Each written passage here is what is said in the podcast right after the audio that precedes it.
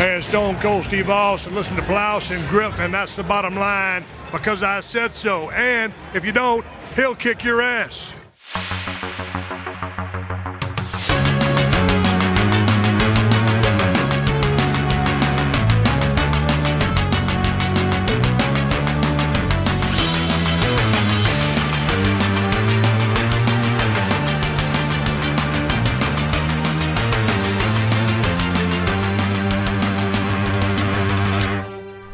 Moin Moin und hallo und herzlich willkommen. Eine weitere wunderbare Ausgabe des Jahresabschluss Plauschangriff Podcasts ist wieder angesagt. Ich wollte das Jahr schon dran hängen, aber eigentlich hängt das Jahr nicht dran, wenn man das Wort so zusammenpackt. Äh, ja, Leute, es ist wieder soweit. Wir haben uns hier in geselliger Runde zusammengefunden. Noch äh, äh, fehlt ein Mitglied. Ja, der Bus, der fährt nicht so schnell anscheinend. Aber Ilias, wir vermissen dich und denken an dich im Geiste. Du bist sowieso dann gleich da. Aber die gewohnte Runde ist wieder zusammengekommen. Erstmal sage ich Hallo Fabian, schön, dass du da bist. Hallo Gregor, ja, vielen Dank für die Einladung. Ich habe mir extra den ganzen Tag heute dafür ähm, quasi blockiert, um in dieser Runde hier heute sitzen zu können. Und das war auch so ein tolles Spielejahr. Das kann man, glaube ich, jetzt schon mal sagen, dass wir viel zu besprechen haben. Ich habe viel gespielt und ich freue mich natürlich auch genau mit euch wieder diese schönen Games besprechen zu können. Genau, wir haben ja ein, glaube ich, äh, sehr buntes Verhältnis, wenn man es so nennen kann, zu den Spielen. Das heißt also, dass wir teilweise die gleichen, aber auch sehr unterschiedliche Games gezockt haben. Denk, äh, deshalb denke ich, können wir uns ganz gut ergänzen.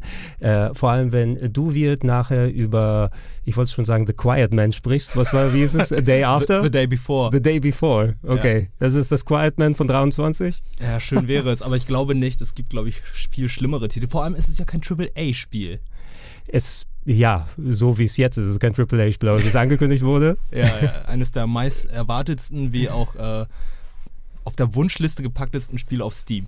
Mhm. Das werden wir dann adäquat besprechen, wenn wir zum Dezember kommen. Wahrscheinlich irgendwann dann in der nächsten Folge. Äh, wie gesagt, Ilias stößt noch zu uns dazu, aber er hat schon gesagt, im Januar hat er nicht so viel gespielt. Wir werden das natürlich wieder chronologisch angehen, wobei wir werden dann nochmal ein paar Einschübe haben. Fabian, du hast genau richtig auch angemerkt. Wir werden natürlich über das PSVR 2 sprechen, aber es ist ja noch mehr interessante Hardware dieses Jahr mhm. rausgekommen. Es ergibt, glaube ich, auch Sinn, mal ein bisschen was über das Steam Deck OLED äh, zu bequatschen oder über, Gott, wie ist das Ding von Lenovo? Ich weiß auch nicht mehr. Legion. Legion, so ist es. Das hatte ich auch schon mal in der Hand gehabt. Können wir auch mal eine Handvoll Worte äh, darüber verlieren. Ähm, ja, lass uns dann mit dem Januar dann direkt äh, einsteigen und äh, wir halten uns wie immer an äh, die gut geführte Liste von den Kollegen von Game Informer. Die äh, packen äh, hauptsächlich US-Release-Daten da rein. Also nicht wundern, falls wir mal von einem bestimmten Datum hier sprechen. Meistens ist es ja jetzt gleichgeschaltet hier ähm, weltweit, wobei wir haben häufig nochmal die Trennung. Es war früher immer dienstags in den USA, Freitag bei uns, irgendwie sowas. Also nicht wundern, wenn ein paar Tage so mal hier und da dazwischen sind. Äh, One Piece Odyssey, komm, das können wir fix und äh, kurz machen. Wobei, ähm, hat das jemand außer, na gut, äh, habe ich das nur gespielt? Ich habe es auch gespielt. Ich habe, äh, ich glaube, 20 oder 30 Stunden gespielt mhm. und äh, bin eigentlich positiv erstaunt. Ich hatte ja vorher schon mal die Preview gespielt auf einer Gamescom. Äh, Turn-Based JRPG, ganz mhm. klassisch in dem Stile. Und ähm, ich war erstmal sehr abgeneigt, weil ich fand es ein bisschen in der Steuerung der Open World sehr clunky, nicht sehr zeitgemäß, aber sobald man halt in diese Turn-Based-Kämpfe kommt, muss ich sagen, hat es mir ziemlich gut gefallen. Ich fand die Story auch ganz nett, vor allem für eine Person wie mich, die halt nicht so ganz mehr im One Piece-Universum ist und feststellen musste, okay, ähm, ich habe eigentlich nur die ersten paar Arcs mitbekommen, wurden nochmal die ersten paar Arcs nochmal neu erzählt, nochmal schön vertont, in netten Cutscenes aus einer anderen Perspektive. Deswegen äh, Hat es mir eigentlich ziemlich gut gefallen, aber dennoch war das Spiel viel zu lang und ich habe es nicht beendet. Ich habe es beendet, Ach, äh, muss ich sagen. Okay. Und äh, ich bin ein bisschen in einer ähnlichen Situation. Ich habe äh, nur 20 Bände One Piece gelesen und nur irgendwie ein paar hundert Folgen geschaut bei den 8 Milliarden, die es mittlerweile gibt. Ich bin im mit dem Universum so ein bisschen vertraut und weiß, okay, da war der Timeskip, dies und jenes und alles, aber ich habe jetzt nicht die Reverenz vor der Story, die da passiert. Mhm. Äh, als Spiel hat mir das mega Spaß gemacht, muss ich sagen, auch wenn es mit dem rundenbasierten Kampfsystem noch äh, ein bisschen Verbesserungspotenzial gibt, aber ich fand es cool, dass es mal wieder nicht, oh, wir laufen herum und Dynasty Warrior Style wird draufgehauen die ganze Zeit und so weiter, sondern dass es tatsächlich ein rundenbasiertes RPG ist, plus sieht ziemlich cool aus, komplett mhm. in Japanisch vertont. Ich hätte es toll gefunden, wenn es in Deutsch vertont gewesen wäre. Ja, dafür gibt es ein anderes Anime-Spiel. Da, dafür gibt es ein anderes Anime Anime-Spiel. Ähm, es war mal mein erstes Game of the Year, ne? weil es auch das erste gute Spiel war, was ich das Jahr dann gespielt habe. Ja, na gut, es nicht wundern, ich habe noch, fünf, ich hab noch 500 andere gehabt dann Okay. im, im Rest des Jahres. Äh, und ich war ganz positiv angetan. Es hat sehr viel Fanservice hier von wegen, weil man dann in die Träume eintaucht und Sachen wiedererlebt äh, von der Serie und endlich mal diese Orte full realized äh, zu sehen. Mit ein bisschen Fanfiction-Anpassung, weil wir sind ja im, einem Rollenspiel und dürfen hier und da was machen. Aber äh, ey, gerne mehr so in der Art, auch wenn es jetzt nicht das äh, Spiel ist, was man nicht One Piece-Fans so locker empfehlen kann als Rollenspiel-Fan und One Piece nicht abgeneigten, fand ich es ganz cool. Ja, aber bitte nächstes Mal, falls Odyssey 2 kommt, ein bisschen angepasster mit der Steuerung und halt auch mit, äh, wie soll ich, Bedienung der Charaktere, weil ich fand es ein bisschen altertümlich, dass man, man konnte ja durch die Charaktere switchen, dass man immer noch in ein Menü gehen muss, um dann durch die Charaktere zu switchen, um dann irgendwie, äh, wie Ruffy dann irgendwie sich hochzuziehen oder durch Höhlen zu gehen, so kleine Spalten und so weiter oder mit Zorro irgendwas so kaputt zu machen. Ich würde gerne ein Radialmenü, Charakter auswählen, Wechsel und nicht erstmal ins Menü gehen, Charakter aussuchen, Schwarzblende, kriegst einen neuen Charakter und dann weitermachen. Ich Also kann mich nicht ich- mehr dran erinnern, wie es war, weil es jetzt Äh, schon ein Jahr her ist und ich ein alter Mann bin. Ja, aber das waren halt so Sachen, wo ich dachte, Alter, da ein Ja. bisschen mehr Komfortfunktion. Dungeons, aber Dungeon Design gar nicht mal so schlecht und ein bisschen Sandbox auch mit dabei. Hat mich so an Breath of Fire so ein bisschen erinnert mit dem Charakterwechsel, den du da gerade genannt hast. Ah. Äh, gehen wir weiter. Äh, Fabian, vielleicht kannst du da ein bisschen ergänzen. Ja. Ich habe mir natürlich, ich bin einer, da, gibt es so eine Handvoll Serien, da kaufe ich tatsächlich Special Editions immer noch. Mhm. Ja, und eine Serie ist Metroid und die andere Serie heißt Fire Emblem. Ah. Und da ist natürlich Fire Emblem Engage rausgekommen, was immer noch original verpackt in dieser Special Edition, wobei ich habe noch eine andere Version, deshalb habe ich die ein bisschen gespielt.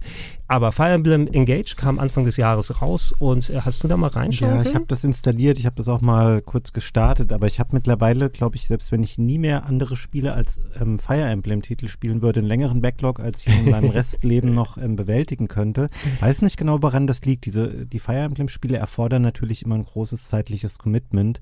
Und dann hat sich das immer, ähm, ich habe Awakening gespielt auf dem 3DS, was sehr, sehr gut war tatsächlich. Das war auch so ein bisschen die Wiederauferstehung der Serie.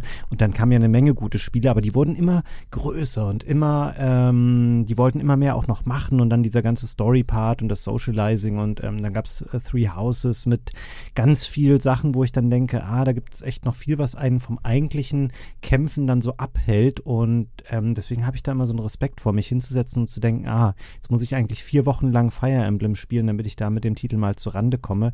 Lange Rede, kurzer Sinn. Ich, bei Engage bin ich zuversichtlich, dass ich da nochmal weiterspiele, weil es ja, glaube ich, auch ein bisschen darauf ausgerichtet war, von wegen, dass es etwas kleiner und schneller ist. Also korrigiert mich da gerne. Ist, glaube ich, nicht ganz so ähm, episch und äh, umfassend wie Three Houses oder ähnliche Titel. Aber ich müsste mich nochmal ähm, weiter ransetzen. Natürlich, was ich bisher gesehen und gespielt habe, fand ich aber natürlich alles ähm, sehr gut. Also das ist mittlerweile eine sehr etablierte und gut funktionierende Formel, die die Reihe verwendet. Hast du Wirt mal reingucken können oder Ja. nur mir zugeschaut, wie ich versucht habe, das Ding runterzuladen mit ähm, Deutsche Bahn Wi-Fi? Ich habe dir nur zugeschaut. Also Okay. ich habe Three Houses gespielt, aber hier habe ich geskippt, weil ich weiß nicht, irgendwie hat mir der Arzt da irgendwie nicht angesprochen. Also vor allem der Hauptcharakter, der irgendwie diese Pepsi-Frisur hatte, das Mhm. war mir dann doch ein bisschen zu viel.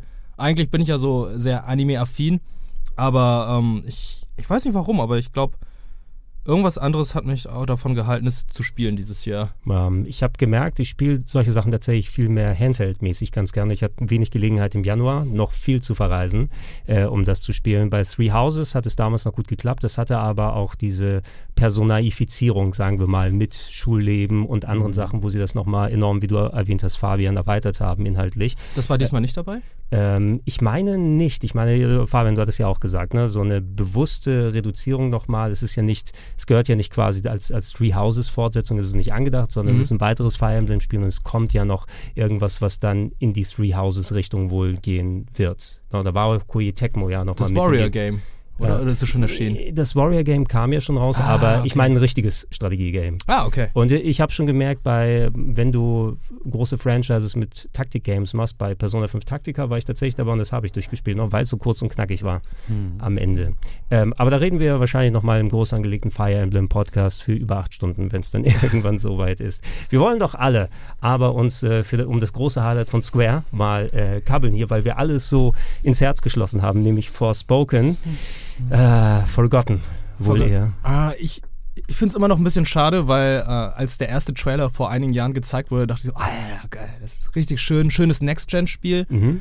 Und je mehr Trailer die dann rausgehauen haben, je mehr Informationen man bekommen hat, je mehr Zwischensequenzen in den Trailern kamen, desto ungewollter war es irgendwie. Also dachte ich so, oh, es ist so cringe, es ist so unangenehm.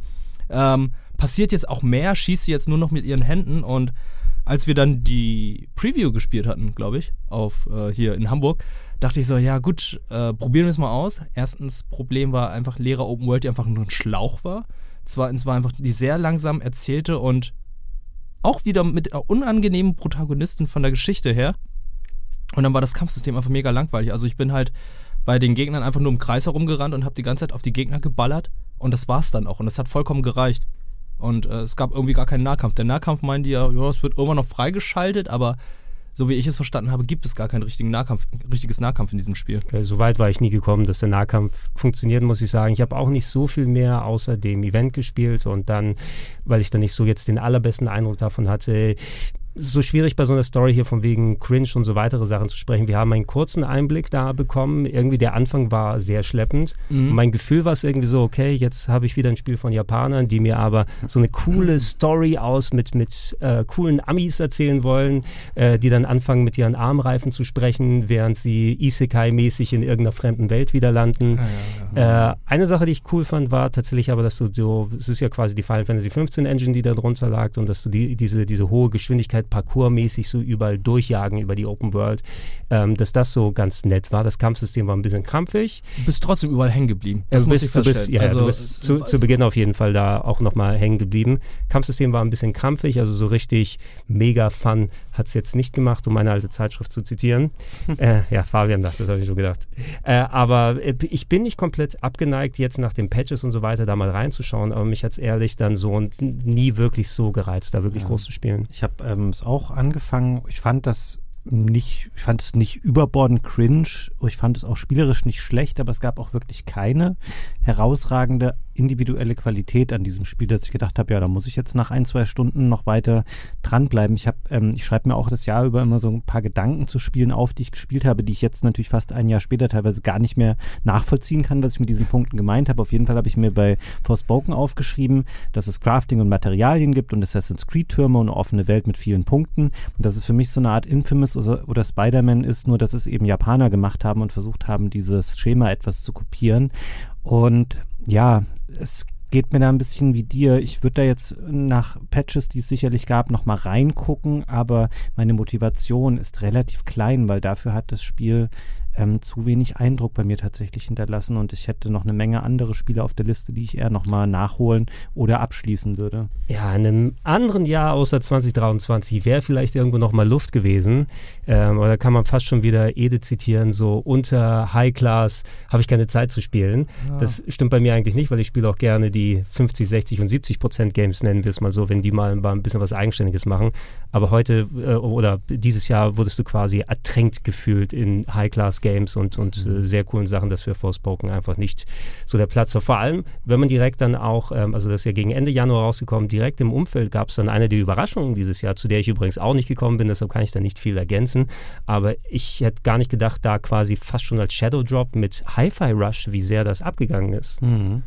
Ähm, fand ich gut. Ich bin nicht ganz so sehr ähm, der Fan dieses sehr grellen ähm, japanischen Stils, der hier verwendet wird. Ist alles sehr laut und sehr fröhlich und sehr ähm, Sega-artig. Also, mhm. ist natürlich kein Sega-Spiel, aber ihr wisst, was ich meine. Ich Jet Set Radio -mäßig. Genau, mhm. ich wollte den Namen jetzt nicht nennen, aber das ist echt immer sowas, wo ich ein bisschen, da kriege ich Cringe-Gefühle, wenn ich sowas sehe.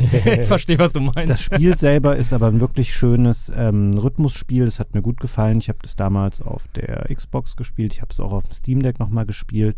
Das ist schon cool. Es gibt ja nicht mehr so viele ähm, Rhythmusspiele wie vor einiger Zeit mal. Das hat mir ganz gut gefallen, auch wenn ich, wie gesagt, mit dem Setting und der Story jetzt nicht wahnsinnig viel anfangen konnte. Wie war es bei dir, Wirt? Hast du es mal lang gespielt? Ich habe es komplett durchgespielt, aber leider im Streamer-Modus und habe ah. dadurch dann halt nicht die. Oh, äh, gibt das Sinn überhaupt? Ja, läuft da Musik oder es läuft Musik? Da? Es läuft Musik, aber andere Musik halt, GEMA-freie Musik. Nee, also ich finde das in Ordnung, dass da. Äh, also nein, Musik nein, ähm, ist in Ordnung, dass es streamermäßig da läuft, aber das Spiel ist doch komplett auf die Musik da geschrieben sozusagen und in den aber Takt. Also wenn du andere in dem Takt nimmst, funktioniert es wahrscheinlich auch, aber. Die haben andere weird. Musik genommen, die in den Takt passt.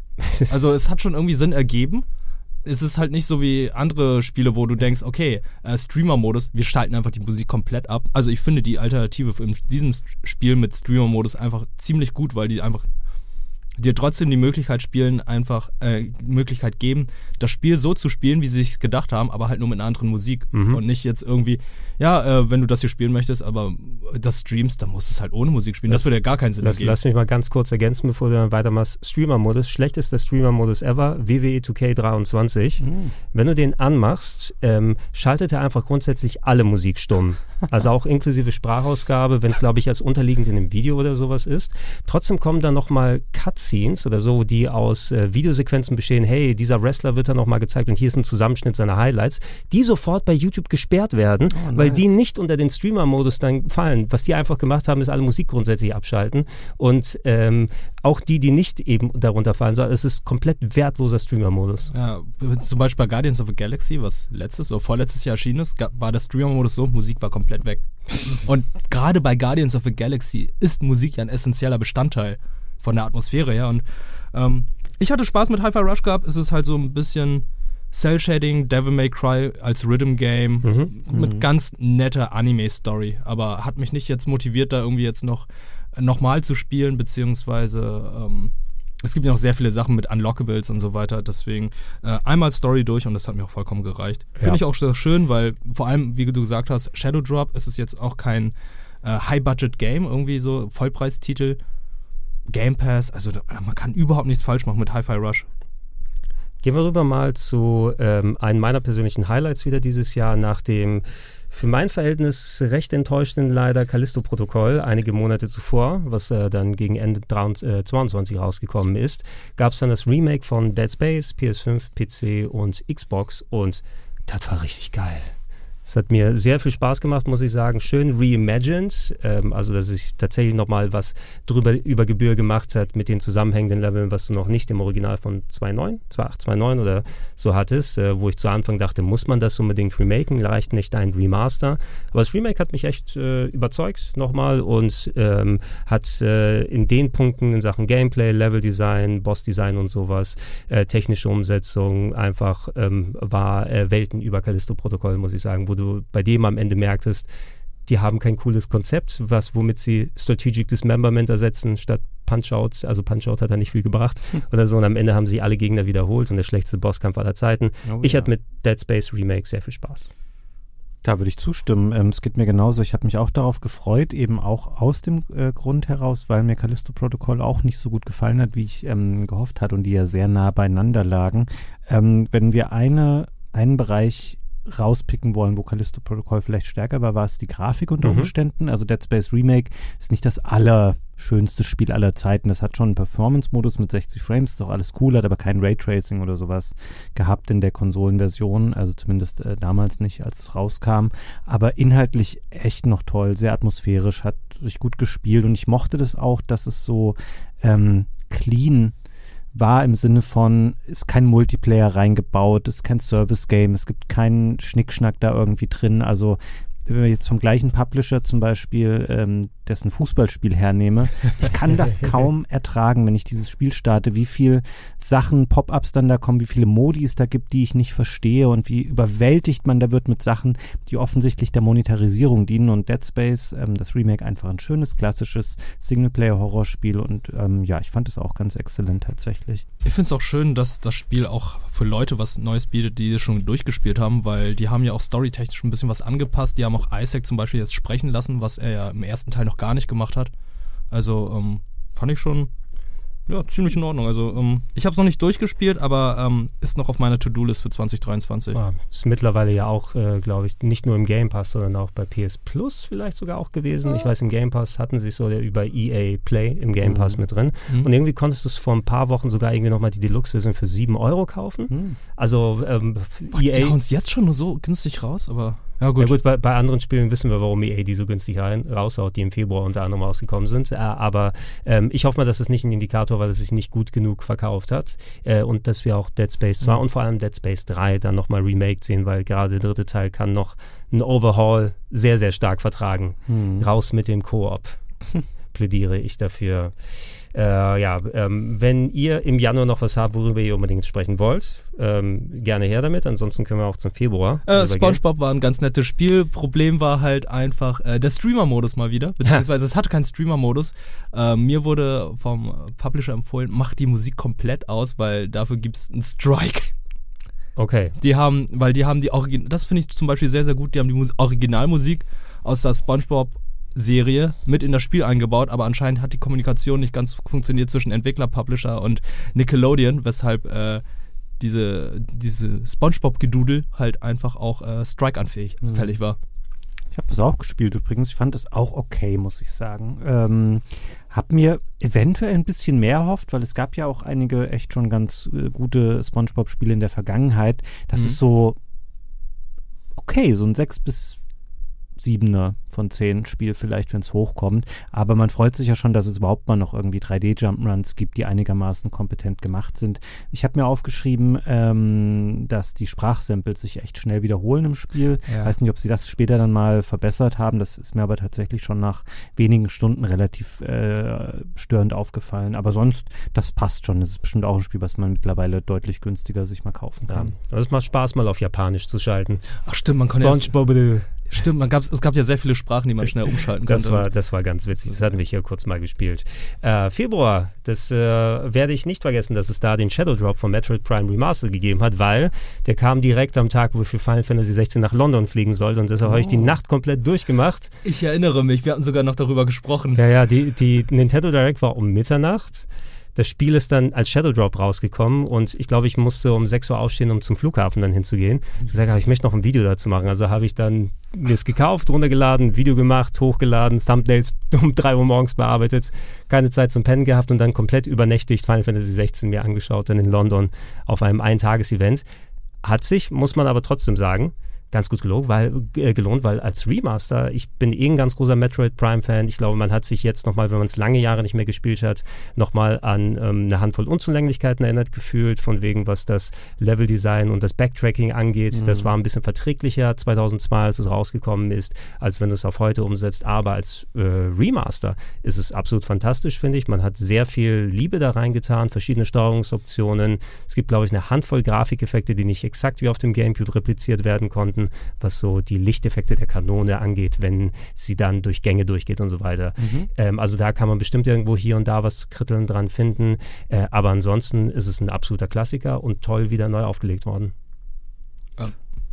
Für mich war es der erste Berührungspunkt zur Metroid Prime-Reihe. Also ich habe die Prime-Reihe vorher nicht auf GameCube, Wii oder Wii U gespielt.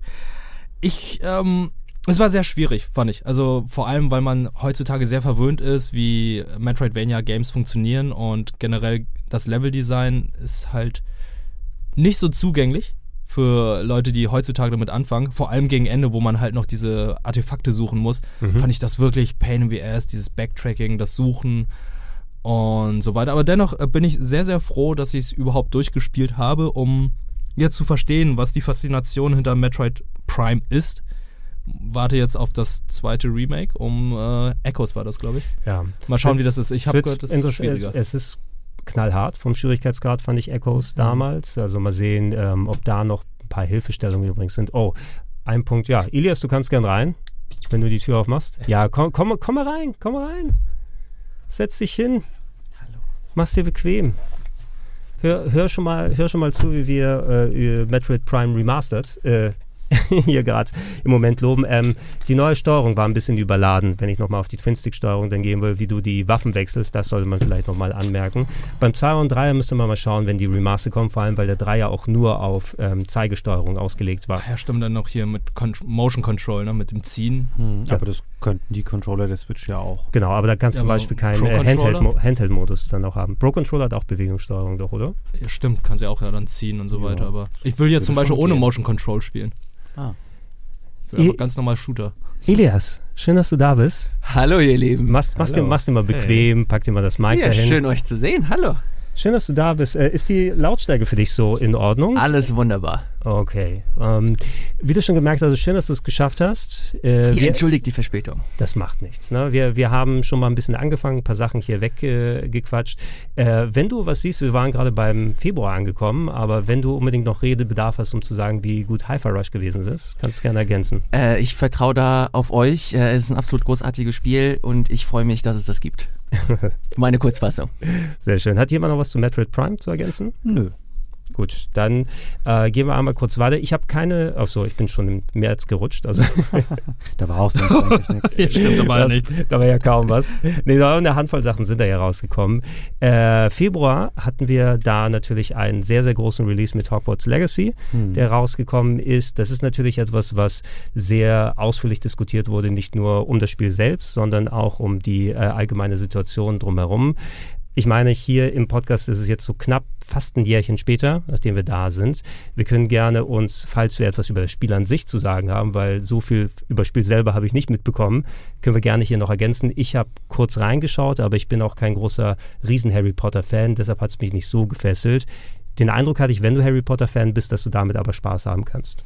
Ja, es ist ähm, ein relativ typisches Open-World-Action-Spiel, ähm, aber war fast erstaunt davon, wie kompetent das gemacht ist. Also da muss es sich hinter wenigen anderen Sachen ähm, verstecken. Gerade das Schloss ist echt ein schöner Schauplatz, um da unterwegs zu sein. Die Open World ist ein bisschen leerer und natürlich ist es auch so, dass es dann schon eine Anhäufung ist von ähm, sich wiederholenden gleichen Aufgaben und das nutzt sich dann irgendwann auch ein bisschen ab. Aber was das Spiel ähm, ganz gut macht, sind äh, erstaunlicherweise die Kämpfe. Die sind teilweise echt ähm, einigermaßen anspruchsvoll und ich glaube, wenn man dieses Universum gerne mag, jetzt mal ganz unabhängig von den vielen ähm, Kontroversen, die es um das Spiel gab und gibt, dann findet man hier tatsächlich ein Spiel, was qualitativ ähm, voll okay ist für das, was in klassischerweise ein Lizenzspiel ist. Mhm.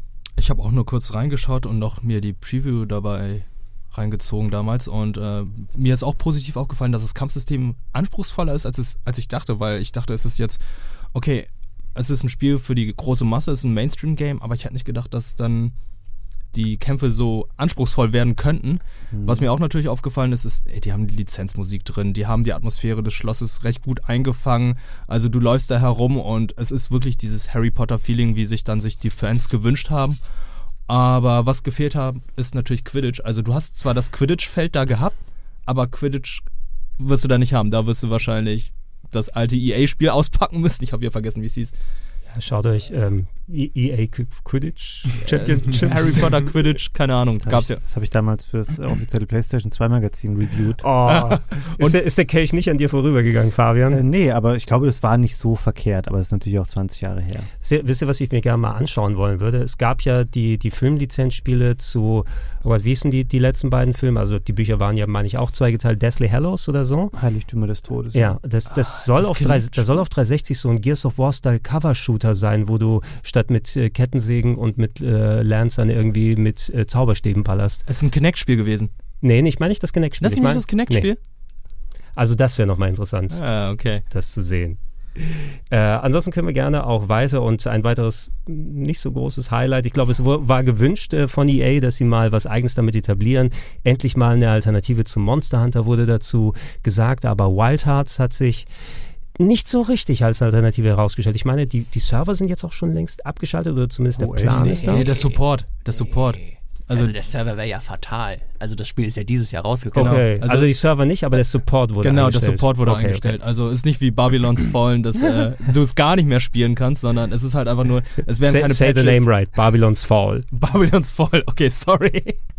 es ist äh, halt einfach nur so, dass die Entwickler halt keine Patches oder Updates oder was auch immer jetzt noch mehr dafür raushauen werden. Okay, das Spiel an sich, ich habe ich hab ein bisschen reingeschaut, die PC-Version ist leider nicht so geil gelaufen bei mir. Ja, same. Muss ich sagen. Ähm, ich bin nicht der große Monster Hunter Spieler. Ne? Deshalb habe ich nicht so den Appeal, okay, sammel die Ressourcen und jetzt jag irgendein Monster über eine große Sandbox, äh, bis du es nach 20 Minuten erledigt hast oder sowas. Inszeniert war das cool. Das hat ja auch diese ganzen schönen Features, eine Sprungfeder, die du erscheinen lassen kannst, um so Jump Attacks und so weiter zu machen. Also die haben sich schon dabei Gedanken gemacht.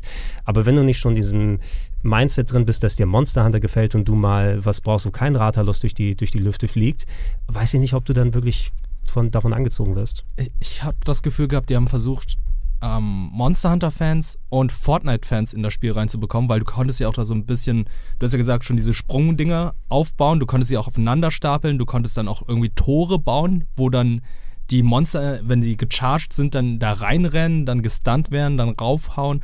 Also es gab sehr viele Features, wo ich sagen muss, nette Ideen, echt nicht schlecht, wenn man bedenkt, dass sie jetzt versuchen, ein Klon zu werden, aber irgendwie noch eigene Features mit eingebaut zu haben. Aber die Technik hat mich zu dem Zeitpunkt so abgeturnt, dass ich es einfach nicht spielen konnte.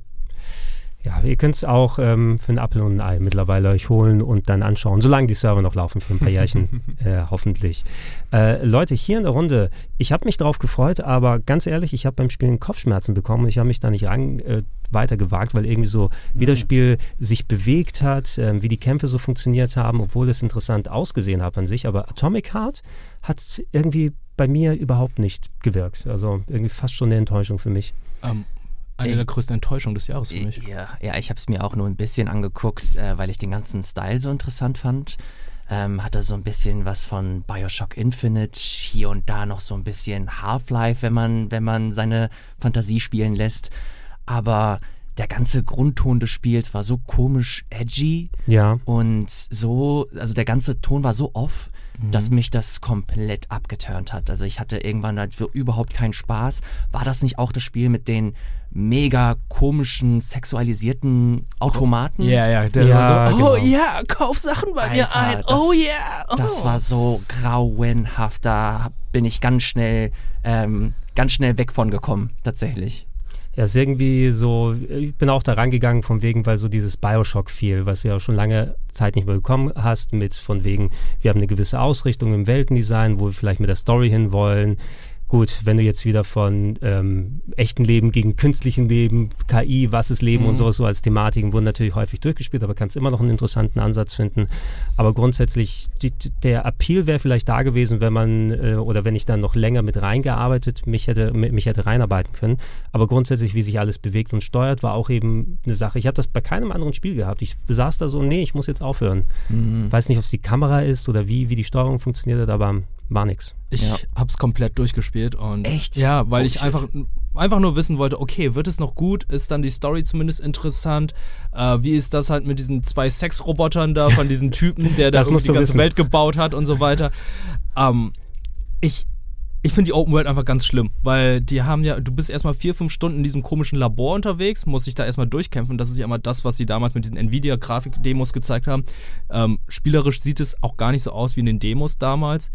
Und sobald du dann in dieser Open World bist, dachte ich okay, jetzt beginnt Far Cry. Nee, ist nicht. Es ist halt einfach nur, du läufst dann von einem Checkpoint zum nächsten und du wirst die ganze Zeit von diesen ganzen komischen Robotern gejagt und die spawnen auch immer wieder neu. Es gibt halt so diese so Beehives, wo die dann halt immer, also es gibt Beehives, wo dann diese komischen Reparaturthronen sind und die werden dann reparieren die ganze Zeit wieder diese Bots, die du zerstört hast und die zerstören sie, die werden immer wieder aufgebaut und denkst einfach, Alter, ich habe mich gerade so 10 Minuten, Minuten durchgeschlichen, ich habe die alle zerstört und jetzt im nächsten Moment, wo, wo ich nur kurz vorweg, vorbeigeschaut habe oder weggeguckt habe, werden die wieder aufgebaut und spawnen wieder hinter dir. Und das ist so anstrengend. Ja. Und ich frage mich halt, wer auf diese Idee gekommen ist. Äh, der Protagonist, der die ganze Zeit diese unangenehmen Gespräche und Unterhaltung mit seiner Hand führt, weil irgendwie da so äh, ein mysteriöser Typ ist, der dann die ganze Zeit ihm Informationen gibt. Ey, diese Analogien zu Bioshock, die kommen ja nicht von nirgendwo her. Kurz vor Ende des Spiels kommt sogar ein scheiß Leuchtturm. also man merkt halt vielleicht, einfach, vielleicht ist es der Leuchtturm. Ja, ne? ich dachte auch so, oh mein Gott, ja, gut, okay, ich weiß, ihr seid Bioshock-Fans. Also es sind sehr viele Sachen drin, wo man denkt, okay, äh, das sind Bioshock-Fans, die da sind. Wir dachten ja auch zu Anfang, das wird ja ein Scam-Game, weil Mundfisch, hm. noch nie was davon gehört. Und das Spiel kommt aus dem Nichts, es sieht fantastisch aus. Das glauben wir erstmal nicht. Aber als ich es zum ersten Mal gespielt habe, dachte ich auch wie ihr, okay, das Spiel existiert auf eine gewisse Art und Weise und es sieht ja gar nicht so schlecht aus. Also die Idee ist nicht verkehrt. Die, die Trailer waren ja interessant, ne? Ja. weil es mal komplett anders aussah als vergleichbare Games, nur als wir gemerkt haben, was dazwischen ist, wurde es schwieriger. Also, naja, das Spiel hätte zehn Stunden kürzer sein können. Checkt's aus im Game Pass, wenn es ist. Wie auch, äh, ich glaube, Like a Dragon Ishin kann man auch im Game Pass auschecken.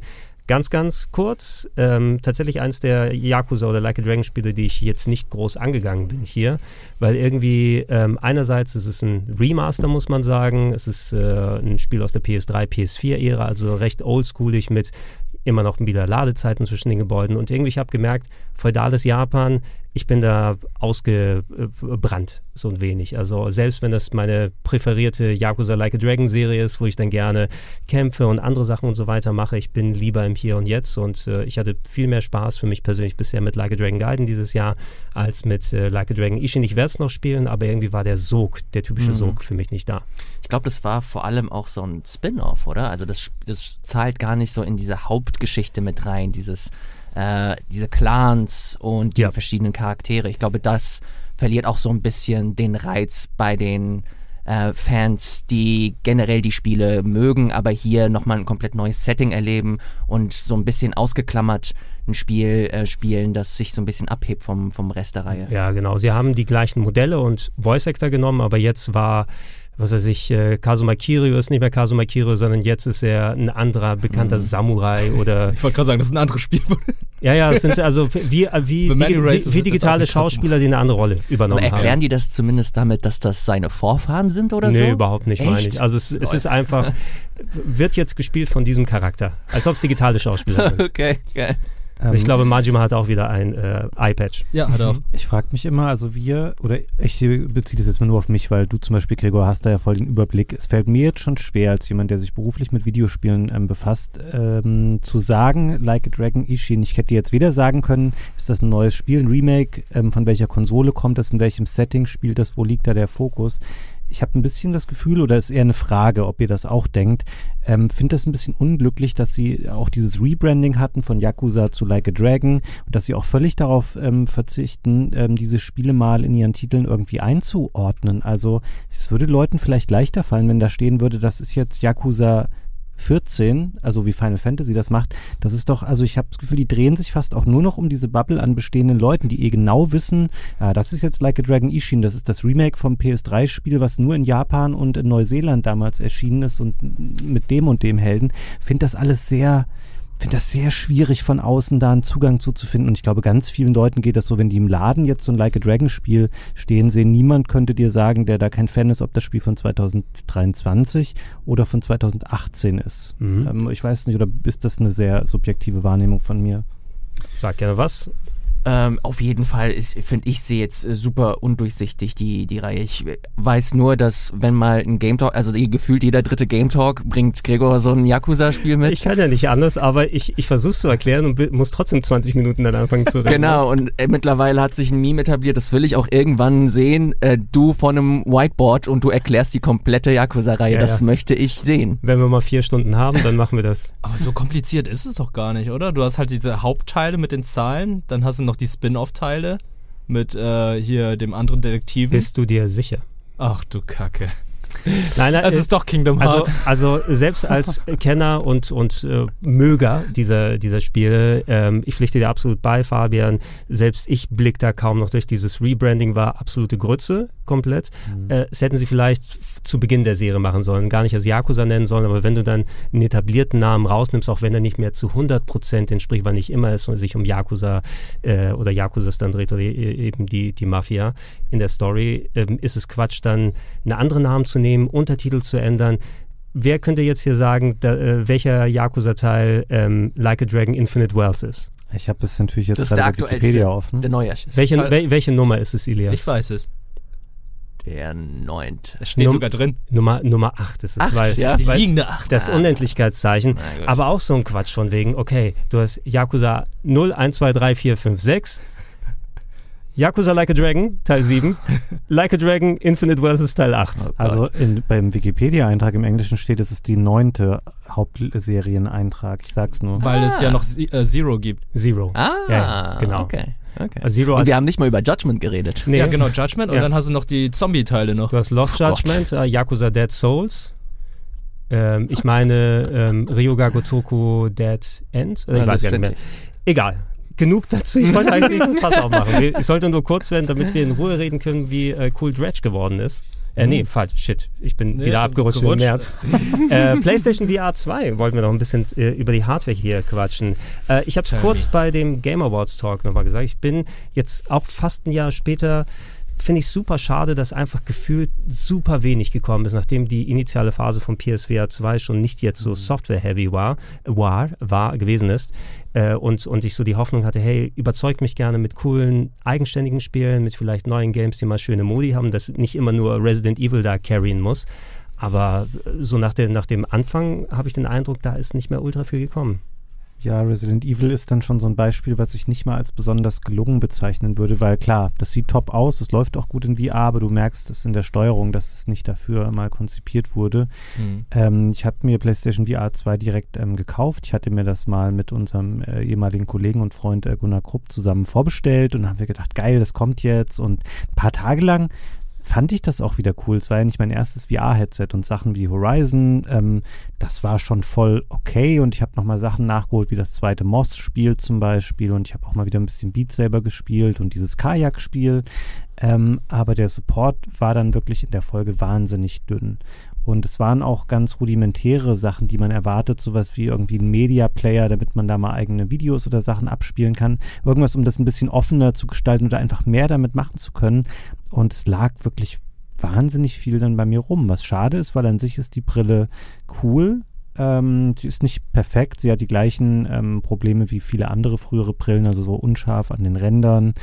Ähm, aber das ging schon. Mittlerweile muss ich auch sagen, es hat mich lange nicht so gestört, aber ich finde auch ähm, Kabel nicht mehr so toll. Also auch wenn das nur noch ein Kabel heutzutage ist, schränkt einen das ein bisschen ein.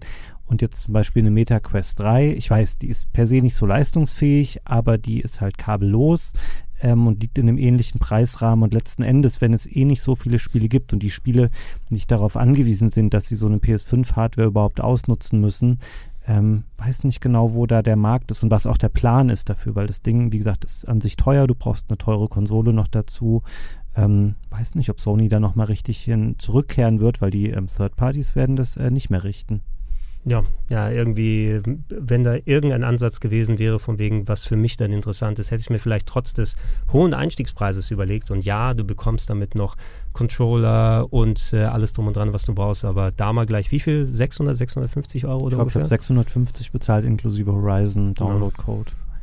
Ja, ähm, auch äh, verständlich, weil die Technik anders ist, aber dass es gar nicht abwärtskompatibel ist. Ich hätte mir vielleicht auch überlegt, mal meine PSVR 1 zu, ähm, äh, zu ersetzen. Ich habe mir extra, ich glaube, da hatten wir wahrscheinlich letztes Jahr auch schon mal drüber gesprochen, äh, ich habe ja noch mal PSVR 1 Sachen nachgeholt, letzte Weihnachten oder über die letzte Zeit und da so solche Sachen wie Astrobot mal fertig gespielt oder Deraciné oder Blood and Truth und, und so mhm. Krams hat mir da schon Fun gemacht, aber die Aussicht, dass ich dann das mit meiner Uraltbrille an der PS5 machen muss und es auf der neuen gar nicht geht, kann ich meine ganze Library dann gleich in die Binsen hauen. Mhm. Ich würde sogar so weit gehen und sagen, dass sich das halt echt nur lohnt, wenn du ein Spiel hast, dass du mehrere hundert Stunden spielst. Sowas wie, ähm, und das lese ich einfach, das lese ich sehr oft, weil ich selber halt das Spiel spiele und in dieser Community, diese Community zumindest verfolge, aber No Man's Sky soll wohl echt gut mhm. äh, angepasst sein an die äh, PSVR und das spielen Leute echt gerne. Das ist eine kompetente Umsetzung und wenn du ähm, da drin bist und dich halt wirklich in dieses Spiel halt investierst und dich da committest, dann sehe ich da einen Mehrwert. Aber abseits davon, Alter, der Preis ist so absurd für das, was dir letztlich halt geboten wird. Natürlich ist das eine kompetente Hardware, aber die krasseste Hardware bringt dir halt nichts, wenn der Support halt irgendwie nicht mit dabei ist. Ich hätte zumindest erwartet, dass sowas wie ein Half-Life Alex oder so mit ja, äh, nachgeliefert ja. wird, um das mal so ein bisschen zu öffnen, mal weg nur von PC-Hardware äh, rüber zu, zu Konsolen, um mehr Leute das irgendwie genießen zu können. Aber nicht mal das ist gekommen aufgrund von, keine Ahnung, entweder Verträgen oder sonst irgendwas. Ähm, jetzt resümiert Ende des Jahres sich dieses Line-Up anzuschauen für den Preis und top brauchst du ja noch eine PS5. Alter, ich finde das echt vernichtend. Also jeder, der sich da ähm, überwunden hat, um den Preis zu bezahlen, finde ich hm. ähm, so krass, dass die da komplett hängen gelassen werden. Und vor allem weiß ich gar nicht, wie sieht die Zukunft aus. Gab es da irgendwelche Ankündigungen, die große Reveals irgendwie nochmal gezeigt haben?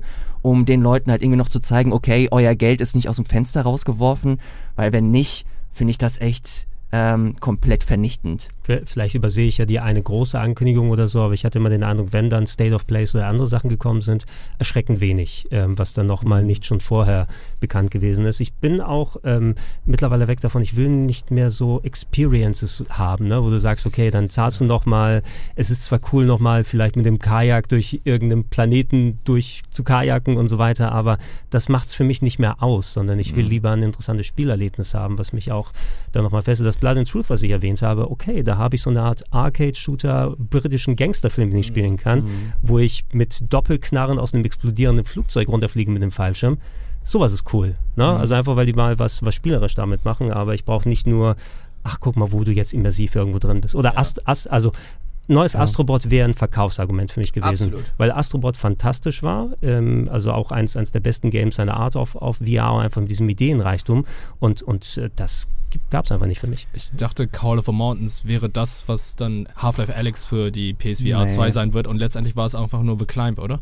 Einfach ja, es hat schon auch ein bisschen Kampfsegmente ähm, gehabt, aber das war nicht in der Qualität auf dem Level der ähm, regulären Horizon-Spiele. Ich würde noch mal kurz zur Ehrenrettung reinwerfen. Es gab ein Spiel, das ich wirklich toll fand, was für mich neu war. Das war dieses Another Fisherman's Tale. Mhm. Das ist so ein Rätsel-Adventure, was wirklich ein paar Stunden toller Spaß war. Für mich liegt ähm, das optimale VR-Spiel auch so in der Mitte zwischen sehr kurzen Experiences. Ich möchte, also ich finde es toll, wenn Leute ganz lange No Man's Sky zum Beispiel spielen in VR oder auch Gran Turismo.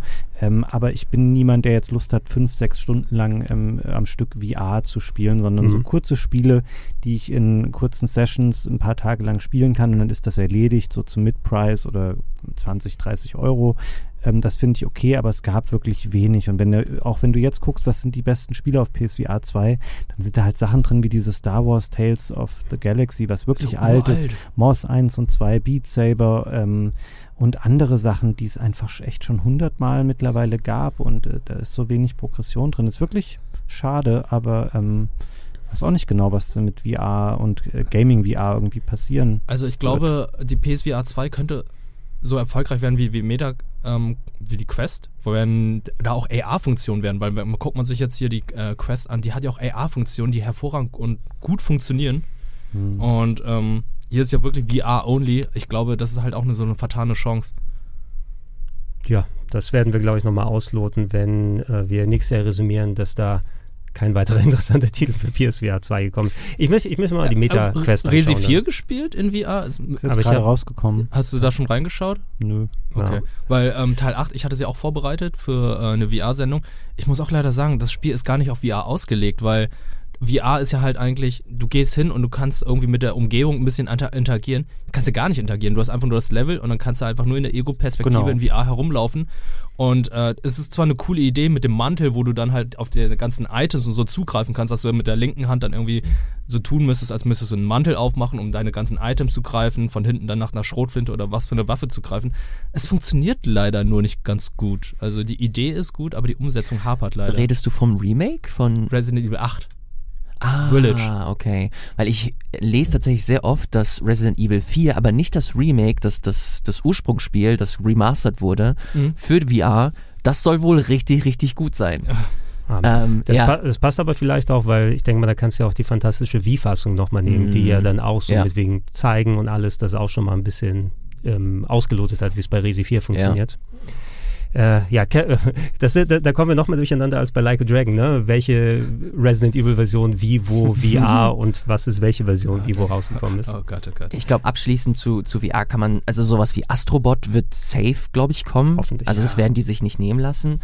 Und ich hoffe einfach, dass gerade jetzt auch im nächsten Jahr, wenn die PS5 jetzt auch wirklich etabliert ist und nicht mehr äh, als Next Gen, sondern wirklich auch als Current Gen äh, sich fest in den Köpfen verankert hat, dass da einfach mal mehr kommt und dass ihre ganz sowas wie Spider-Man oder so, das würde sich so anbieten, ihre mhm. ganzen Cash-Cows dann nochmal für VR äh, zu, nicht zu portieren, aber vielleicht nochmal auszuklammern. Äh, das fände ich cool und auch vor allem für die Leute, die sich da halt committed haben an dieser Hardware. Alles andere ist, wie gesagt, finde ich, ganz, ganz äh, problematisch, wie so ihre Kommunikation Da, aktuell ist. da ihr zuhört, Sony, ganz sicher zu unseren Wünschen, äh, gebt mir ein eigenständiges Spiel, was nicht Resteverwertung von einer anderen IP ist. Mhm. Ich will nicht den VR-Modus von Spider, obwohl cool wäre schon, die da zusätzlich zu haben, aber für mich ja, ist das Ausschlaggebende. Halt. Genau, wo du sagst, okay, das ist das Spiel wegen so, so ein Alex zum Mhm. Beispiel, ne? sowas in der Form als Äquivalent dazu haben. Ja, aber es ist so ein Henne-Ei-Ding. Wer soll die Kosten auf sich nehmen, sowas zu entwickeln, wenn du weißt, das ist nur für 2% der PS5-Besitzer später relevant? Ja, aber dann sollen sie die Hardware nicht entwickeln und veröffentlichen. Also, das, also Ja. wenn sie die Hardware entwickeln, dann sollen sie auch das Geld in die Hand nehmen und Software dafür. Na klar, also Sony produzieren. selber, aber ähm, dann müssten die sich halt darauf committen, weil jemand anderes wird das nicht machen, irgendein krasses Exclusive für PSVR 2 zu machen, wo du halt wirklich kleine Absatzchancen Es ist, hast. es ist eben, Sony müsste sich klar sein, dass sie es so weit pushen müssen, bis dann die Leute nicht anders können, wie es bei der Wii damals gewesen ist. Und mit der Ja. PS5 machen sie es ja nicht anders. Da holen sie sich ja auch exklusiv Verträge rein und ähm, beauftragen Devs, um halt Spiele für ihre Hardware zu, zu produzieren. Mhm. Wundert mich eigentlich, also um nochmal kurz den Gedanken zu nennen, dass äh, Microsoft nie eine VR-Brille gemacht hat für ihre Xboxen, weil da würde ich sagen, Microsoft hat, glaube ich, nochmal ähm, vergleichsweise viel mehr Geld zur Verfügung und könnte eher auch mal sagen, wir verbrennen da jetzt mal ähm, paar Millionen darin, das einfach zu versuchen und machen da auch ein krass aufwendiges VR-Spiel für, weil die geben ja auch super, super, super viel mehr Geld aus für ihren Game Pass als Sony für ihre ähm, Angebote, die sie da haben. Und ich hätte mir das eher vorstellen können, dass die bereit gewesen wären, das mal auszuprobieren. Tja, der Kinect. Ja, wer, wer weiß, Ah, ob das die Kinect, Kinect verbrannt immer noch ist, ne? So von wegen mit, mit Zusatzperipherie. Aber du hast recht, Fabian. Microsoft hatte ja auch schon mal was gemacht mit so VR-Brillen, die aber nie wirklich in den Gaming-Bereich dann übergeschwappt sind. Stimmt, deren AR-Brille. wie Ja, die dieses, wo, wo du irgendwie dieses äh, aufgebaute, was weiß ich, so. HoloLens. HoloLens, HoloLens, genau. das war's, ja, genau. glaube ich, in der Autoindustrie und so weiter noch genutzt, aber ist halt nicht für den Massenmarkt. Also lass uns mal ein bisschen mal allgemein über Hardware dann sprechen. Natürlich, Großkonsolen sind jetzt nicht neu rausgekommen, aber äh, Fabian, du hattest im Game Talk, wo wir das aufnehmen, kurz vorher auch dich schon mal dann darüber ausgelassen. Zum Beispiel Steam Deck OLED dieses Jahr rausgekommen, ist ja Mhm. anscheinend ein echt cooles Upgrade gewesen. Ich bin da sehr zufrieden mit, genau. Ich habe es im Game Talk ähm, schon mal ausführlicher ausgeführt. Ähm, Display sehr viel toller, ähm, Preisgestaltung meiner Meinung nach fair, wenn man jetzt halt neu dazukommt. Natürlich ärgerlich für Leute, deren bestehendes ähm, Steam Deck dann äh, deutlich entwertet wurde, aber so ist das ähm, normal. Ist besser, als wenn die neuen Dinge einfach noch viel teurer geworden wären. Äh, schöne, ansonsten auch schöne, sinnvolle Verbesserungen, ein bisschen leichter, 90 Hertz Screen, ähm, Wi-Fi ist besser, wacht schneller auf, ist alles so ein bisschen runder und auch wenn die Performance insgesamt nicht höher ist, ähm, ist der AMD-Chip, der da jetzt drin ist, etwas effizienter, das heißt der Akku hält länger und ich benutze das Ding eigentlich echt jeden Tag, ähm, gerade auch weil bei Steam, Steam hat immer den Vorteil, dass die Sachen häufig ähm, noch günstiger sind. So, also klar, im Nintendo eShop gibt es auch ab und an mal krasse Sales oder auch bei Microsoft und ähm, Sony, aber du hast natürlich generell niedrigeres Preisniveau bei Steam und kannst da oft mal Schnäppchen machen und insgesamt der Katalog ist halt einfach auch so wahnsinnig riesig, weil du bist halt nicht auf die aktuelle Generation beschränkt, sondern auf dem Steam Deck ähm, hat dann vielleicht auch mal irgendein Publisher oder Entwickler sein PC-Spiel von 2003 geupdatet, damit das da jetzt funktioniert. Ähm, ich finde das ein tolles ähm, Gerät mit sehr viel ähm, äh, Steuerung durch das Gerät für Leute, die sich nicht so gut auskennen. Du kannst es benutzen wie eine äh, tragbare Gaming-Konsole, aber auch sehr viele Möglichkeiten, wenn du halt sagst, ich möchte ein Tool für X oder Y installieren oder im Desktop-Modus ähm, damit arbeiten. Das machen auch Leute. Das ist alles möglich. Also ich finde das Steam Deck ähm, sehr gelungen und das OLED eine gelungene Verbesserung des alten Modells. Wie nutzt du dein Steam Deck noch? Ich habe mein Steam Deck jetzt gerade vorbereitet für die Weihnachtszeit. Geil. Und wirst du es anmachen aber? Ich Was hoffe doch. denn? Hä? Was ist das denn? Ich habe ein paar Spiele drauf so. installiert, die ich dann über die Weihnachtszeit dann bei meinen Eltern Ja, zocken du, werde. du hast es dekoriert mit Lametta und alles. Ich habe so ein bisschen rot-grün gemacht, Ja. hier ein bisschen noch Lametta. Ähm, dreht der Lüfter eigentlich noch so krass durch? Weil äh, bei einigen Spielen war es ja so, dass bei mir zum Beispiel auch so, dass der Lüfter dann wirklich so aufdreht und laut wird. weiß nicht, ob wann du das ähm, zum letzten Mal aktiv verwendet hast. Die haben ja irgendwann mal ähm, diese ganze Lüfterkontrolle krass überarbeitet. Das gibt es ja auch einen eigenen Menüpunkt jetzt, wo du das quasi an- und ausschalten kannst. Ich hatte mit dem alten da nie ein großes Problem. Ich bin aber auch niemand, ich habe da jetzt nicht ähm, zehn Stunden Cyberpunk oder so drauf gespielt. Dafür ist es nicht kein AAA-Spiele-Device für mich. Nee, also ganz im Ernst, ich will jetzt nicht äh, Cyberpunk eineinhalb Stunden auf dem Steam Deck spielen und dann irgendwie dann an Strom anschließen. Das ist halt auch so eine Sache gewesen, dass ähm, die Akkulaufzeit ja auch noch nicht so besonders gut war auf dem Ja. alten Steam Deck. Bekommen. Das Stündchen mehr geht dann jetzt, ne? Mit dem ja, neuen. wahrscheinlich. Kannst du dann bei den, bei den High-Class-Spielen zocken. Äh, du, Fabian, bei der Gelegenheit kurz eine Handvoll Worte zu ähm, PlayStation Portal und der Slim?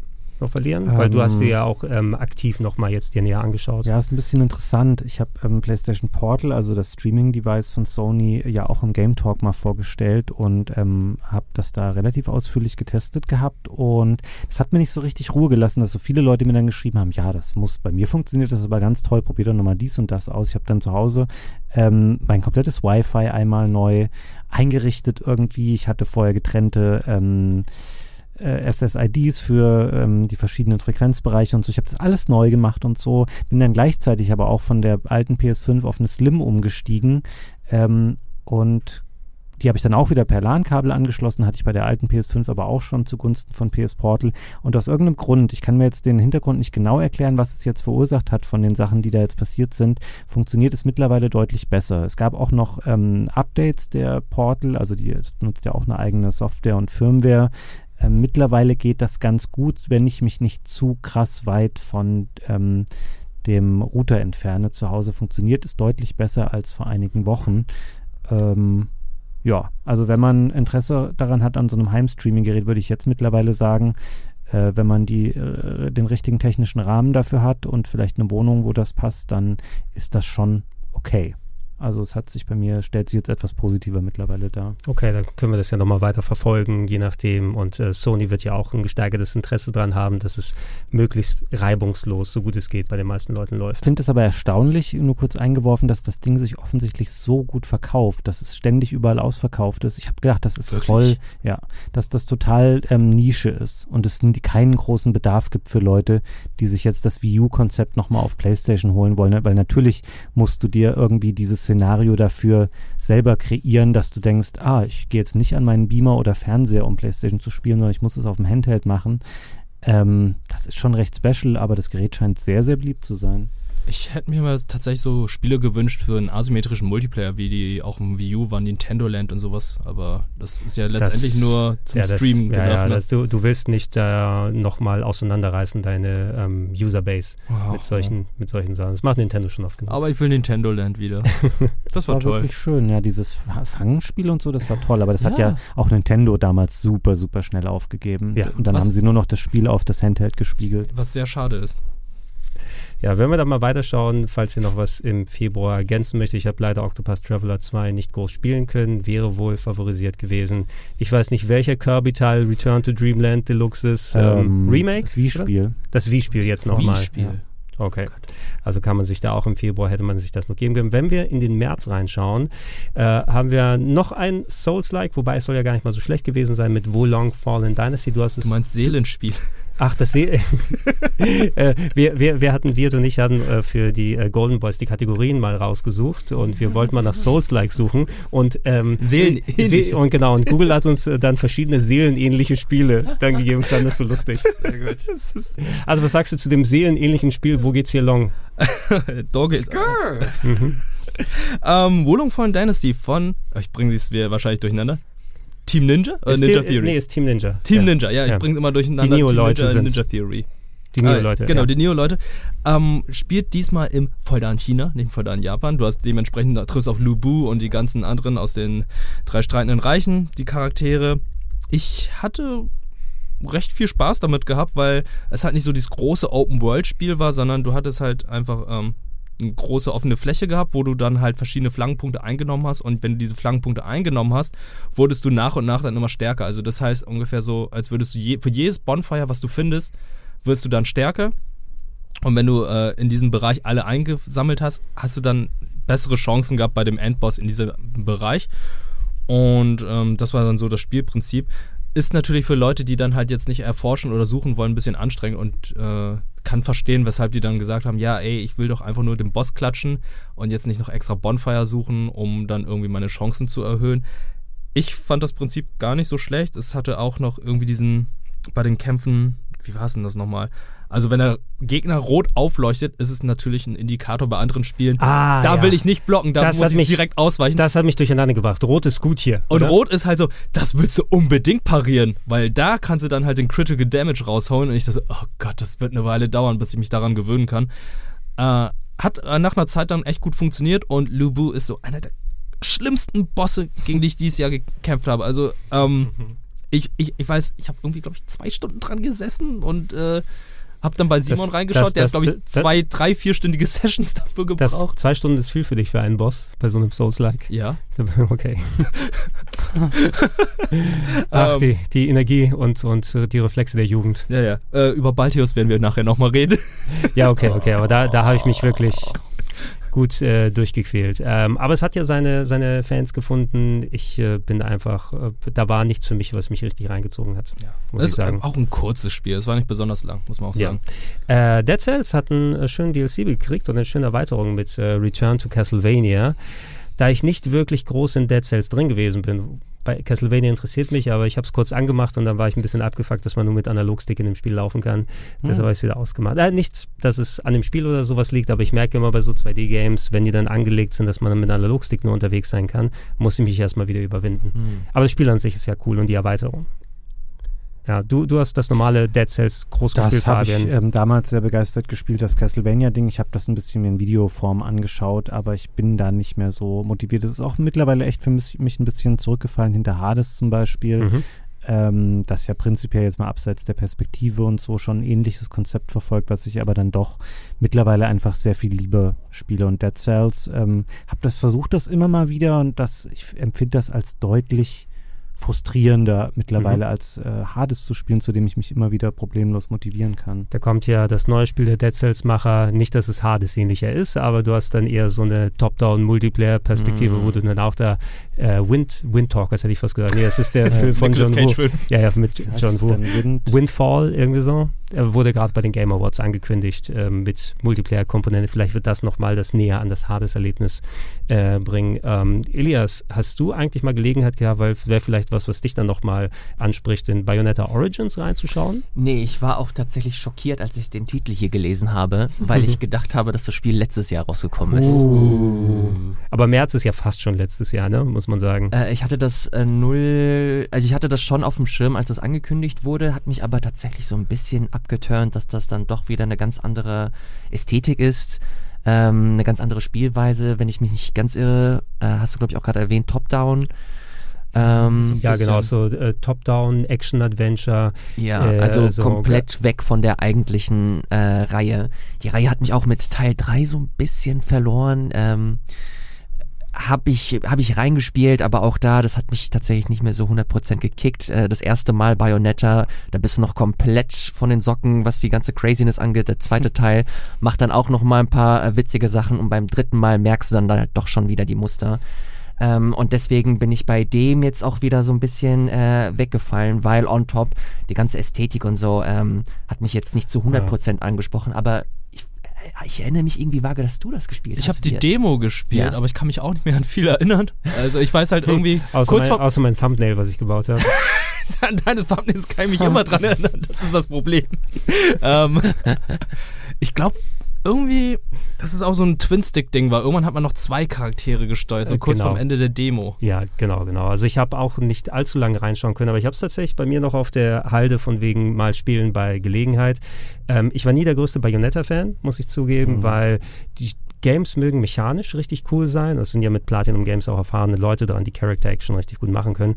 Aber es ist mir einfach viel zu wild. Ne? Also der Bildschirm explodiert in 8 Milliarden Farben und dem kannst du nicht richtig folgen. Und dann wird nochmal ähm, eine, eine Hexenzeit aktiviert und gebackene Geckos kommen vorbei. Wir haben alle die Game One-Beiträge gesehen. Ähm, und und äh, Bayonetta 3 auch. Ne? Das war einfach too much für mich. Ich bin in die Sachen nie reingekommen. Hier finde ich es ganz angenehm, dass du tatsächlich mal eine andere Genre hast. Ich wurde so an Spiele so ein bisschen erinnert wie Folklore auf der PS3 äh, zum Beispiel oder The Witch and the Hundred Nights, wobei das nochmal ein bisschen in eine dezent andere Richtung gegangen ist. So Top-Down-Action-Adventures, die ich ganz cool gefunden habe. Und hier vor allem, dass du tatsächlich mal, du spielst quasi Bayonetta in jung, ne? also noch nicht äh, dieses äh, übersexualisierte, was da immer mitschwingt in den Bayonetta-Spielen. Das ist zum Glück hier überhaupt nicht. Vielleicht kommt das noch, aber das brauche ich nicht unbedingt. Und das hat mich mehr angesprochen, vor allem wenn du dann so Rätsel top-down-mäßig löst und die Kontrolle über andere Wesen und so weiter übernimmst. Ähm, oh, leider nicht wirklich dann eben die Gelegenheit gefunden, da groß zu spielen, aber es ist installiert auf meiner Switch. Bei mir auch. Ja, Ich hab's so, auch schon mal Muss gestartet. nur noch gespielt werden. so gut es geht. Ein bisschen, bisschen ähnlich, auch bin ich, ist ein bisschen schade, dass ich es bei mir auch noch auf Halde habe, weil ich hatte es auf der Gamescom gespielt, 2022, fand es ganz cool eigentlich. Chia ist Ah. rausgekommen. Das Jahr, ähm, äh, was auch so ein bisschen Leute erinnert hat an so. Äh, Odyssey? Also so, Was ist das? Nee, so, so ja, okay. Breath of Odyssey, the Wild, ja. eher, eher, es, das es sieht eher Zelda-artig aus, aber der Hauptcharakter kann sich in, kann in Gegenstände reinspringen und dann mit diesen Gegenständen dann zum Beispiel, du kannst mal eine Kaffeekanne sein und dann rumspringen. Deswegen meinte ich wie Odyssey. weil, weil du wie ein Cappy dann reinspringst. Genau. meinst du, ne? Ja, das ist so eine Mischung aus Breath of the Wild und Prey. Erinnert ihr euch? Wo es Äh, eine ja. ähnliche Mechanik wo, gab. du, wo du in die Lampe dann Ja. rein konntest und alles. Äh, Spiel, was ich auf der Gamescom gespielt habe, so ein nettes kleines Action-Adventure und vor allem es ist so, die ähm, spielt in Neukaledonien und die Entwickler haben quasi die, die Region dann akkurat nachgestellt mit so Bräuchen und Gesängen und Musik und Stimmung daraus und das war einfach super charming, als ich das auf der Gamescom gesehen habe. Als es dann jetzt rausgekommen ist, auch hier von wegen, finde die Zeit, spiel's mal. Ich glaube, der, die Rezeption war durchaus positiv, aber jetzt nicht so von wegen, oh, das ist der Ja. neue Action-Adventure-Kracher, den du spielen musst. Ey, das ist ein super süßes Spiel, eine tolle Atmosphäre, spielt sich auch überraschend äh, gut, aber es ist halt komplett untergegangen. Ich habe das nirgendwo gesehen, ähm, sowohl bei den großen Seiten als auch auf YouTube zumindest, was so meinen Algorithmus angeht. Und der ist für solche Spiele echt anfällig. Ja. Ähm, da habe ich leider nicht so viel zu gesehen, aber ähm, um nochmal die Leute da draußen zu motivieren, ähm, das ist im Rahmen des PS Plus Katalogs Mhm. mit, äh, mit drin. Also wenn man den hat, äh, unbedingt euch mal Chia angucken und sei es nur so für 15 Minuten, um mal den Vibe in dem Spiel zu checken. Also wenn ihr irgendwas mit, mit Breath of the Wild auch nur ansatzweise anfangen könnt, äh, das spielt schon so in die, in die, in die gleiche Kerbe. Das ähm, ist echt lohnenswert, finde Ja. ich. So eine Sache, die was mich am meisten an dem Spiel abgeturnt hat, und vielleicht kannst du, Fabian, äh, dann äh, mein, mein Pedantentum dann nachvollziehen da drin, äh, das Game-Icon von dem Spiel. Also wenn du es auf der PS5 installiert hast, ähm, in deiner Game-List ist da so ein schönes Artwork mit dem Titel unten dran in dem Quadrat, was du, wenn du es installieren willst, wenn du es installiert hast, ist einfach aber nur ein blauer Hintergrund und eine gelbe Blume ohne nichts. Und das sieht einfach total deplatziert aus zwischen all den anderen Game-Icons, wenn du sie auswählst, wie die Leute, die früher Switch-Games quasi nach den Icons dann ausgewählt haben. Äh, und, und das, äh, ich verstehe nicht, warum das Ding aus der Game-Liste, wenn du es installierst, sich in das Teil verwandelt, wenn du es installiert hast. Und äh, das ist immer wie so, so es, es sticht heraus und es, und es ärgert mich. Es gibt auf Reddit eine ganze Bewegung, die genau das anspricht und sich immer wieder beschwert, dass Devs sich nicht an diese Richtlinien halten. Du sprichst hier mit dem Mann. Ich habe äh, aus meiner Steam-Bibliothek, ähm, als ich das erste Steam Deck neu hatte, bei ungefähr 600 Spielen, die zu alt waren, die hatten kein passendes ähm, Artwork für das Uh. Menü des Steam Decks und dann war das Bild ähm, nicht im richtigen Format. Da habe ich manuell bei all diesen Spielen das Bild ähm, angepasst. Und als das Steam Deck, äh, davon habe ich aber 587 dann nie gespielt. Ich wollte nur, dass es schön aussieht. Und als das Steam Deck OLED, äh, OLED kam, habe ich gemerkt, ah, okay, das ist nur lokal auf meinem Steam Deck. Das ist nirgendwo online geupdatet. Da habe ich das alles nochmal Oh gemacht. Gott, oh Gott. No, noch schlimmer wird es, wenn man solche Sachen, ich habe auch häufig bei anderen Softwares sowas mal gemacht und dann gemerkt, oh, Displays heutzutage, die Auflösung, in der ich es damals gemacht habe, ist nicht geil. Deshalb sieht es nicht cool aus. Hallo, ähm, ähm, äh, Podcast-Thumbnails und so weiter. Hätte ich doch bloß mal ein paar mehr Pixel genommen. Für. Egal, das ist natürlich dann hier das, das Pedantentum, was bei uns allen ab und zu mal greift. Was richtig geil zusätzlich noch im Februar gewesen ist, und ähm, da kann ich einige Sachen wiederholen, die ich über das Dead Space Remake gesagt habe, aber März. Re äh, im März, Entschuldigung. Ähm, Resident Evil 4 Remake, äh, obwohl das Original so ein wegweisendes Spiel ist und von wegen, wie willst du nochmal in übertragenen Sinne die Perfektion verbessern. Wir wissen, du kannst sehr viel an Resident Evil 4 im Original verbessern, gerade was in Sachen Steuerung und, und äh, Design und so angeht. Da ist natürlich viel passiert seit 2004, nee, 2005 oder so, wo es rausgekommen ist. Aber das war einfach mal ein richtig gutes Remake, mal wieder. Ja, es war fantastisch. Ähm, kann da gar nicht, gar nichts Schlechtes drüber sagen. Es sah Hammer aus, hat richtig viel Spaß gemacht, war umfangreich, hat genügend verändert tatsächlich auch am Original. Ähm, ist einfach wahnsinnig gut. Ja, ich glaube, da, da, muss man tatsächlich auch nicht mehr so viel ergänzen. Checkt gerne die Let's Plays und die anderen Sachen aus. Ich war recht froh, dass es zumindest nominiert war als äh, Game of the Year bei den Joffies. Er hat aber nichts gewonnen wie Spider-Man, ne? Ja, aber äh, die Nominierung reicht da schon in dem Sinne aus, weil ich glaube, gerade als ein Remake von einem großen, wichtigen Spiel hattest du weniger Chancen als Originalität. Ja. Da. Oder weil Baldur's Gate nicht auf deiner Packung Das draufsteht. stimmt. Ich musste feststellen, ich bin in sehr viele Bärenfallen reingerannt in dem Spiel. Also in dem alten Spiel bin ich nicht in so viele viele Bärenfallen Du, reingerannt. du, hast, du hast quasi Schei- Si- Sideshow Bob aus den Simpsons gemacht, wenn Ja. er in die Haken reinläuft immer die ganze Zeit. Ey, ist wirklich so. Ich habe das Spiel komplett gestreamt und die Leute dachten so, Alter, du bist schon wieder eine Bärenfalle reingerannt. Ich dachte so, ich kann es auch nicht glauben. Wie kann das sein? Wir hatten Bärenfallen-Counter im Let's Play. Ja, Ja. hätte ich auch machen müssen. Und ähm, ich habe es ja in umgekehrter Reihenfolge gespielt. Ich habe erst das Remake gespielt und dann Teil 4 im Anschluss. Und äh, ich, ich musst du sagen, es, Teil 4 ist, egal welche Version man spielt, es ist ein gutes Spiel. Boah, Also- ey.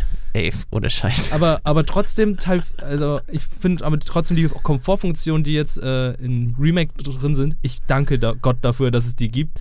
Also vor allem, du, du läufst über jede Gegenstände rein und es ploppt nicht jedes Mal auf, okay, du hast gerade Gold eingesammelt oder äh, Dubloten und oder das Geld eingesammelt, du hast irgendwie Items eingesammelt, hier muss wieder eingeblendet werden, also dass das Spiel dann durch immer nicht pausiert wird. Und die Auto- Autosortierfunktion. Also, Fabian, ich ich muss dich fragen, wie findest du die Autosortierfunktion? Ist sie gut oder denkst du immer, ich muss da noch selbst Ich fand, nachjustieren? fand sie so gut, dass ich zumindest, ähm, glaube ich, zwei Stunden Spielzeit eingespart habe, da ich nicht selber immer so nachsortiert habe. Ich habe sie einfach verwendet tatsächlich. Ah, Ja. okay. Sie, sie war sinnvoll für den Platz, sie war nicht sinnvoll für die Ästhetik, das sage ich mal. Und ich musste über meinen Schatten springen zu sagen, oh, aber die sind hier nicht so geil sortiert. Und man kann, glaube ich, im neuen Menü die Items nicht wenden, wie beim Original Resident Evil 4. Da konntest du ja nochmal die Rückseite von dem äh, Mun- Ammunition Pack oder sowas angucken, wenn du wolltest. Also du kannst, du kannst es nicht genauso ausrichten. Okay. Nochmal äh, dafür. Äh, es invalidiert nicht natürlich die, das Original, so ein Remake ersetzt es nicht, weil das Mhm. Original hat immer noch sehr viel Eigenständiges und ist meines Erachtens auch wert, dass man da zumindest reinschaut, wenn man interessiert ist.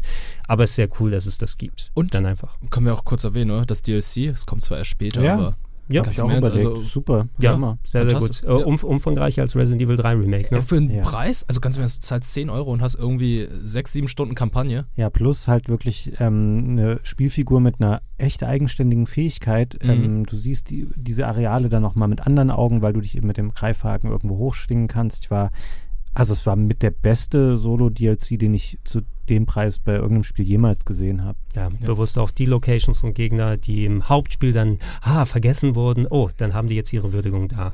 Doppelte Bekommen. Spielzeit von Call of Duty für 10 Euro. Habt ihr gehört, dass Chris Judge jetzt äh, Ärger bekommt von den Call of Duty Devs? ja, habe ich auch Das gesehen. das war ja der, der, der Joke Ja. auf den Game Awards, von wegen irgendwie meine Acceptance Speech hat länger gedauert als die Call of Duty-Kampagne hier oder so. Mhm. Und haben sich äh, Devs auf den Schlips getreten gefühlt.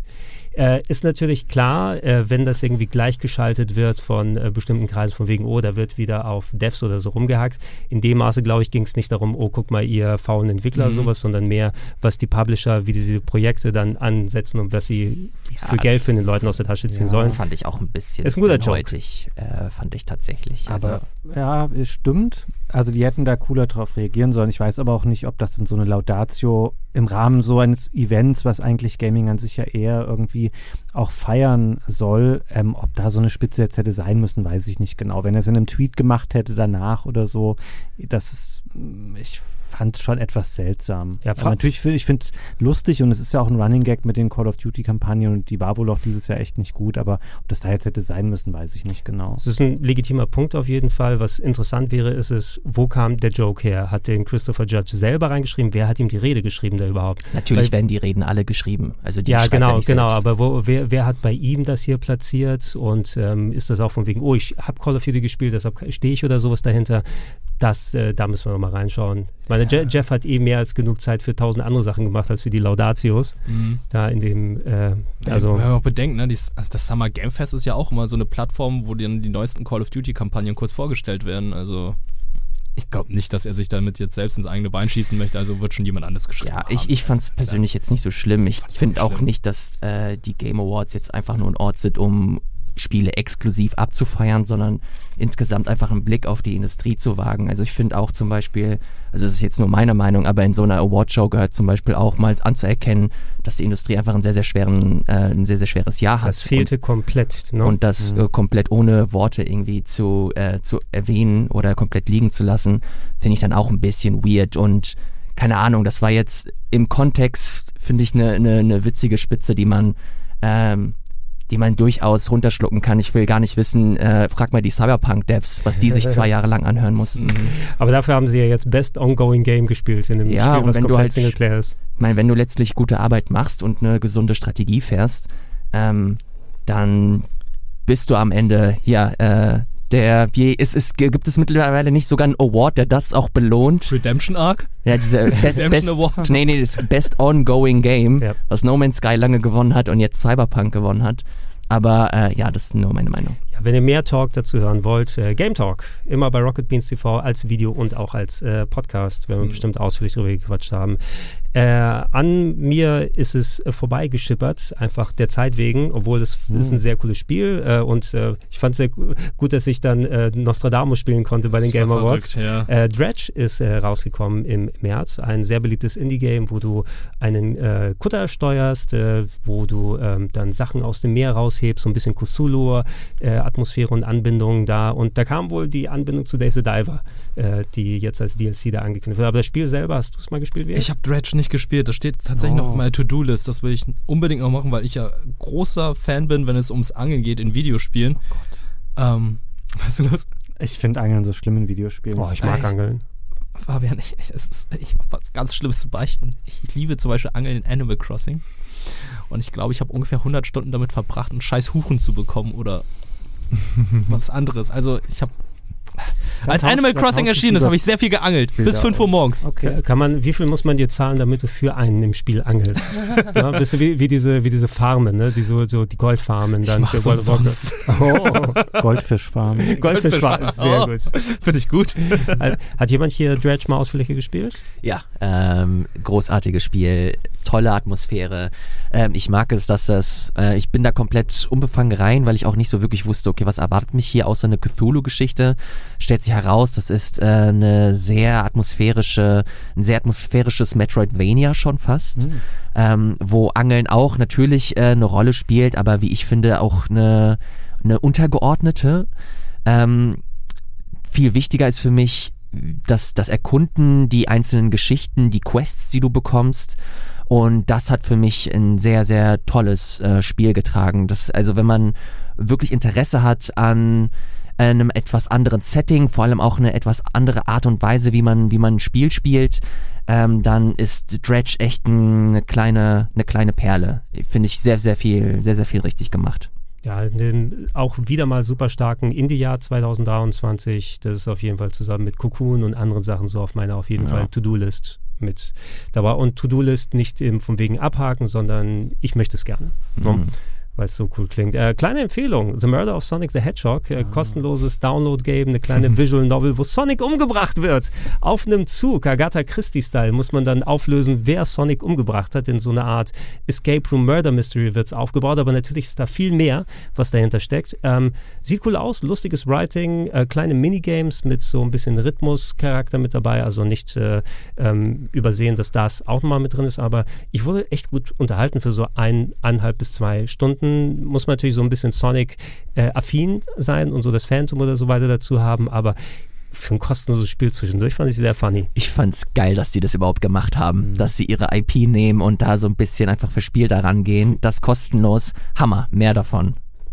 Ja, gerne. Wer davon checkt es mal aus. Ich hoffe, dass es noch erhältlich ist und es nicht irgend so ein Limited-Time-Ding gewesen ist. Aber Ja, checkt mal aus. erhältlich. Okay, dann ja, bei Steam kann man sich direkt runterladen. Ähm, gehen wir rüber in den April und äh, da haben wir ein bisschen weniger Sachen ausgeschrieben. Wobei, Fabian, ich glaube, du hattest hier dazwischen noch was, bevor ich dich hier übersehe. Have a Nice Death hattest du noch im März. Ja, ähm, ich habe das aber eher der Vollständigkeit reingeschrieben. Das ist ein ganz ähm, nettes äh, Rogue-Light-Spiel. Das war so ähm, dieser Sidescroller mit den vielen Genau, Effekten, mit ne? dem, der so ein bisschen so eine Schwarz-Weiß-Ästhetik hat, mit dem äh, Tod, der da unterwegs ist und ähm, die verschiedenen ähm, Stufen der Hölle oder Unterwelt bereist. Und das ist ein typisches Spiel, auch wie Dead Cells und Hades, ähm, sehr kompetent gemacht, ähm, auch ganz gut verbessert dann noch. Äh, zum, ich hatte das etwas vor Release gespielt und das hat dann etwas besser noch funktioniert. Ist mittlerweile, glaube ich, auch für andere Konsolen noch erschienen, war ursprünglich PC und ähm, Switch. Das kann man sich mal angucken, wenn man diese Art von Spielen mag, aber es ist nichts, ähm, was jetzt komplett dieses Jahr herausgeragt hätte. Mhm. Kann man sich auch gerne mit dazu packen auf äh, die eigene gute Liste. Ähm, wenn wir den April rübergehen, ähm, im April rausgekommen für die Leute, die ordentlich Geld auf Tasche haben und sich gerne alle Final Fantasy Pixel Remaster holen wollen. Es gab die Remaster Series, ähm, die alten Final Fantasy Spiele 1 bis 6 wurden für äh, über verschiedene, über eine längere Zeit für PC nochmal neu aufgelegt mit, oh, jetzt gibt es 16 zu 9 und Quality of Life Features und Soundtracks, die man auswählen kann. Also schöne Remaster, damit diese Oldschool Games, äh, inklusive übrigens so Experience-Verbesserung und höhere Spielgeschwindigkeit, also so, dass man die diese Oldschool-Games gut auch nochmal zocken kann. Und die wurden jetzt in Konsolenfassungen umgesetzt für die PS4 und für die Switch in einem sehr hohen Preis, weil einzeln will Square für diese Games so zwischen 16 und 20 Euro, mhm. glaube ich, haben. Und wenn du die Retail-Version haben wollen würdest, die vor allem auch sehr selten und sehr ausverkauft gewesen ist, die Standardverpackung war, glaube ich, 75 Euro, oh, wow. wo alle sechs Spiele da drauf sind. Oder du konntest diese Super Duper Special Edition haben. Ich habe so kurz nachgedacht und da habe ich den Preis gesehen von so 300 plus Euro, wo eine, eine große Verpackung alles war. Da habe ich gesagt, ich habe die auch alle original. Ne? Ähm, die Remaster selber sind cool. Ja, die sind ganz gut gelungen. Ähm, das macht echt Fun, vor allem mit den Quality of Life Features, wenn man überhaupt Interesse an den Sachen hat und sich gerade für die ganz alten Sachen die Übersetzungen nochmal anschauen müsste, die modernisierten so von 1 bis 3, die man sonst nicht so häufig gespielt hat. Äh, was da leider so ein bisschen fehlt, sind so Extras, ähm, die äh, mit verschiedenen Versionen hinzugekommen sind. Da gab es für Final Fantasy IV zum Beispiel The Day After will ich es jetzt nennen. Nein, da, da gab es. Auf der PSP, After Years, glaube ich. Ah, The After Years war es, genau. Du hast recht, Fabian. Ähm, da gab es auf der PSP zum Beispiel ja. Update oder auf der alten Wii kam das. Dieser Content ist nicht mit dabei. Ähm, wir hatten auch von 1, 2 und 4 mal PSP Remakes bekommen mit äh, hochaufgelöster 2D-Optik. Auf denen basiert das nicht. Äh, oder die, die extra, der extra Content, den es auf dem Game Boy Advance gegeben hat für Final Fantasy 5 und 6. Äh, ganz zu schweigen von den 3D-Updates. Also es ist schon reduziert und basierend auf den Originalversionen. Für sich sind sie cool. Ähm, checkt eher aus, wenn ihr nicht wirklich absolut große Fans seid, mhm. da man alles auch nochmal einzeln kaufen kann, dann gibt man eben dann die 1799 für Final Fantasy VI oder sowas aus und ist auch gut mhm. bedient. Ja, ich ähm, weiß das, ich habe das verfolgt, als das rauskam, weil diese Remaster ja ähm, offiziell ähm, sind die da für PS4 und Switch erschienen. Ähm, die ja. PC-Versionen wurden letztes Jahr schon mal geupdatet, aber es gab ein bisschen ähm, Ärger im PC-Lager darüber, dass nicht alle Sachen, die sie jetzt geändert haben für diese Konsolenversion, auch in der PC-Version ähm, sich widerspiegeln. Ich weiß spezifisch, und das ist was, was mich tatsächlich auch gestört hat, ähm, für die Switch und PS4 wurden die Schriften optional überarbeitet, sodass ah, die eher so ja, ja, klassisch oldschoolig aussehen und nicht dieser Mobile Gaming-Font äh, zum Einsatz kommt. Das ist was, was die PC-Version bis heute nicht bekommen hat. Ich habe das eben mal ähm, bei Steam schnell nachgeschaut in den Diskussionen. Da sind die Leute ein bisschen sauer drüber gewesen, dass man da entweder manuell dann halt diese Fonts anpassen muss äh, in der Steam-Version, dass sie das nicht ganz auf den gleichen Stand gebracht haben wie die Switch- und PS4-Version, was schade ist, weil es wahrscheinlich sehr wenig Arbeit wäre. Ja, du hast absolut recht. Das war ein Punkt, der eh, oh Gott, 74,99 der Download kostet alleine, wenn man es jetzt im PS PlayStation Store holen will, ähm, dass die Fonts alles dieses glatte Handy Handymäßige hatten in der PC-Version und das ist optional in den mhm. Konsolenversionen jetzt gegen einen etwas ähm, annehmlicheren Font dann getauscht wurde, der auf jeden Fall besser dann dazu passt, weil das andere gab dem dieser, dieser glatte, überall gut skalierbare Font ist wahrscheinlich cool, wenn du es auf einem Handy oder anderen Sachen dir dann angucken willst, dass es immer gleichförmig ist, aber es hat sehr viel der Atmosphäre entzogen und das wäre cool, wenn das auch ohne Privatpatches nochmal äh, möglich wäre bei den, bei den PC-Versionen für die Leute, die vorher schon zugeschlagen haben. Äh, wenn wir weiter im April dann mal schauen, äh, Advance Wars 1 und 2, Reboot Camp ist für die Switch rausgekommen nach langer Verschiebung. Mhm. Meine, Nintendo hatte, meine ich, nie offiziell gesagt, dass es an dem Konflikt in der Ukraine dann gelegen hat, dass der damalige Release von wegen, wir bringen jetzt nicht Kriegsspiele aus, wenn es Krieg dann in der echten Welt nochmal nah dran an der westlichen Zivilisation gibt. Was sich jetzt seitdem verändert hat, dass der Release möglich ist, weiß ich nicht. Aber Nintendo hat gesagt, lange, lange Zeit genug her, lass uns rausbringen. Mhm. Äh, Spiel an sich ist okay. Ja, es ist einfach eins zu eins das, was auf ja. dem Game Boy Advance da war. Und jetzt wie soll ich sagen, zeitgemäß der Optik und halt mit Voice Samples. Nicht unbedingt schöner, finde ich. Ja. Ja, ähm, nee. Sieht okay aus, aber man muss diesen Stil schon mögen. Es hat schon ein bisschen so einen Diorama-Look, deswegen ja. passt das schon. Als jemand, der das Original nicht groß gespielt hat, ist das auch ein Spiel, das sich inhaltlich auch heute trägt? Also ist das, ist das gut, das Spiel, oder ähm, gibt es mittlerweile deutlich bessere rundenbasierte Strategiespiele. Ich finde persönlich auch Wargroove sehr gut, aber das passt natürlich jetzt im Vergleich nicht direkt, weil das eher Fire Emblem vom Setting her wäre. Ja. Ähm, sind ja die gleichen Entwickler bei Advance Wars und Fire Emblem eigentlich mit, mit uh, Intelligent Systems und es sind so die zwei Seiten von der Medaille. Ich glaube, Wargroove hat die ganz gut kombiniert, so das Fantasy-Styling mit dem typischen Battle Isle History Line Gameplay, was sich Advance Wars mhm. abgeschaut hat damals mit den Einheiten und wie du dann die Kampfbildschirme so gegenüber hast. Ähm, Advance Wars hat für mich immer am besten funktioniert, wirklich als reiner Handheld-Titel, wenn du die Module auf dem GBA mit dabei hattest, um da mal ein Match zu machen. Ich glaube, Colin ist eh der größte Fan auf der Welt, mhm. von dem hier ähm, dadurch, dass ich heutzutage nicht mehr so häufig dann zur Schule fahren muss oder zur Uni mit einem Handheld oh. und alles. Ich habe auch mal außerhalb Hamburgs gewohnt, da waren die, die Fahrten noch mal ein bisschen länger. Ähm, und deshalb hat es sich für mich irgendwie nicht so ergeben, dass ich hier dann Bock habe, hier mal drei Stunden hier, äh, nicht gut drei Stunden, aber zumindest mal längere Zeit an so einem Kampf zu sitzen. Ich glaube, wenn du so Bock hast und gerade die Switch mitnimmst, hast du auch noch heutzutage einen guten Appeal, den du da rausziehen kannst, was aber natürlich nicht heißt, dass andere Strategietitel komplexer sind und dir mehr was bieten. Hm. Ja. Äh, so, April waren wir, ey, eine meiner Überraschungen mal wieder. Ich hätte nicht gedacht, dass mich das so reinzieht, weil ich den ersten Teil auch nicht groß gespielt habe, aber ich hatte mit Dead Island 2 auch wieder super viel Spaß, mhm. obwohl ich dieses Jahr schon sehr viel mit Horrorspielen, mit Dead Space und mit Resident Evil 4 Fang gehabt habe. Das hier mal ein relativ anderer Ansatz aus der Ego-Perspektive, sandboxig angelegt, so ein äh, wieder parodistisches, satirisches Element mit da, wo so äh, Hollywood äh, inklusive LA Lifestyle, äh, Lifestyle aufs Korn genommen wird aber selber sehr harter Splattergrad. Ähm, es hat Spaß gemacht, aus Ego-Perspektive die verschiedensten Waffen da auszuprobieren. Äh, ich habe tatsächlich auch fast alle Achievements geholt. Mhm. Habe es auf der Xbox gespielt, bis auf eine Handvoll Online-Sachen, auf die ich keinen Bock hatte. Äh, und und habe es komplett äh, ausgelotet. Ich glaube, meine Zombie-Kill-Rate ist irgendwie bei 20.000, 30.000 oh, wow. oder so in dem Spiel. Uh, it was a lot of fun. Ja. Hat jemand hier außen mir gespielt? Äh, nee, aber das ist auch nicht mein Spiel. Es ist komplett gory, viel Blut. Äh, nee, davon halte ich äh, größtenteils. Es ist aber Abstand. lustiges Blut, Ilias. Das hat mir Spaß. Äh, du, ich, ich verurteile das. Lustig. Ich verurteile das gar nicht. Ich bin da einfach ein bisschen zart beseiteter. Äh, ich hab's gespielt. Ich fand's ganz nett, aber hat mich irgendwie nach wenigen Stunden schon verloren. Ich muss sagen, die Optik echt gut und halt auch die Zerstörung der einzelnen Zombie-Körper. Ich bin erstaunt, wie kleinteilig alles aufgebaut war, wie zum Beispiel, es, es, es klingt jetzt verrückt, aber du konntest wirklich die Zombies wirklich Stück für Stück auseinandernehmen, so richtig so dismembern, wo ich noch sage, mm, das hast du noch nie in einem anderen Spiel gesehen. Also ja, nach und nach verlieren sie Körperteile, deutsche Version, so deutsche Version ein bisschen eingeschränkt. Bisschen. Du kannst, wenn, oh, die, wenn, wenn die Zombies gekillt sind, kannst du die auf dem Boden nicht mehr zerteilen, wenn du das. Ah, ich glaube, das war die Einschränkung als einzige. Der Rest mhm. geht trotzdem da noch ab. Mich hat es nicht gestört. Ich habe die deutsche Version gespielt eben ähm, auf, auf der Xbox da. Ähm, aber ansonsten das, was du geäußert hast, wie es wird, ist da. Eben es war dieses ähm, doch sehr übertriebene, detailreiche. Es gab nicht umsonst dann auch die Trailer hier, so der, der harte Splatter von, von äh, Dead Island 2. Mhm. Äh, plus, es wird sehr viel auch aus unserem Umfeld so ein bisschen aufs Korn genommen. Da gibt es ein komplettes Influencer-Haus, äh, das äh, dann als Story- und, und Location-Angelpunkt dann, dann ja. genommen wird. Und ähm, äh, da, da, da, sind ein paar andere neuere Stories, die man erzählen kann. Gibt es auch einen kompletten Storystrang zum Beispiel um eine Vloggerin, die dann unterwegs ist äh, und die du dann immer weiter verfolgst und konnte ab und zu mal sogar heartfelt sein, nennen wir es mal so, mit, mhm. den, mit den Charakteren. Also ich, ich bin sehr angetan gewesen. Fast so schön wie Honkai Star Rail wird, oder?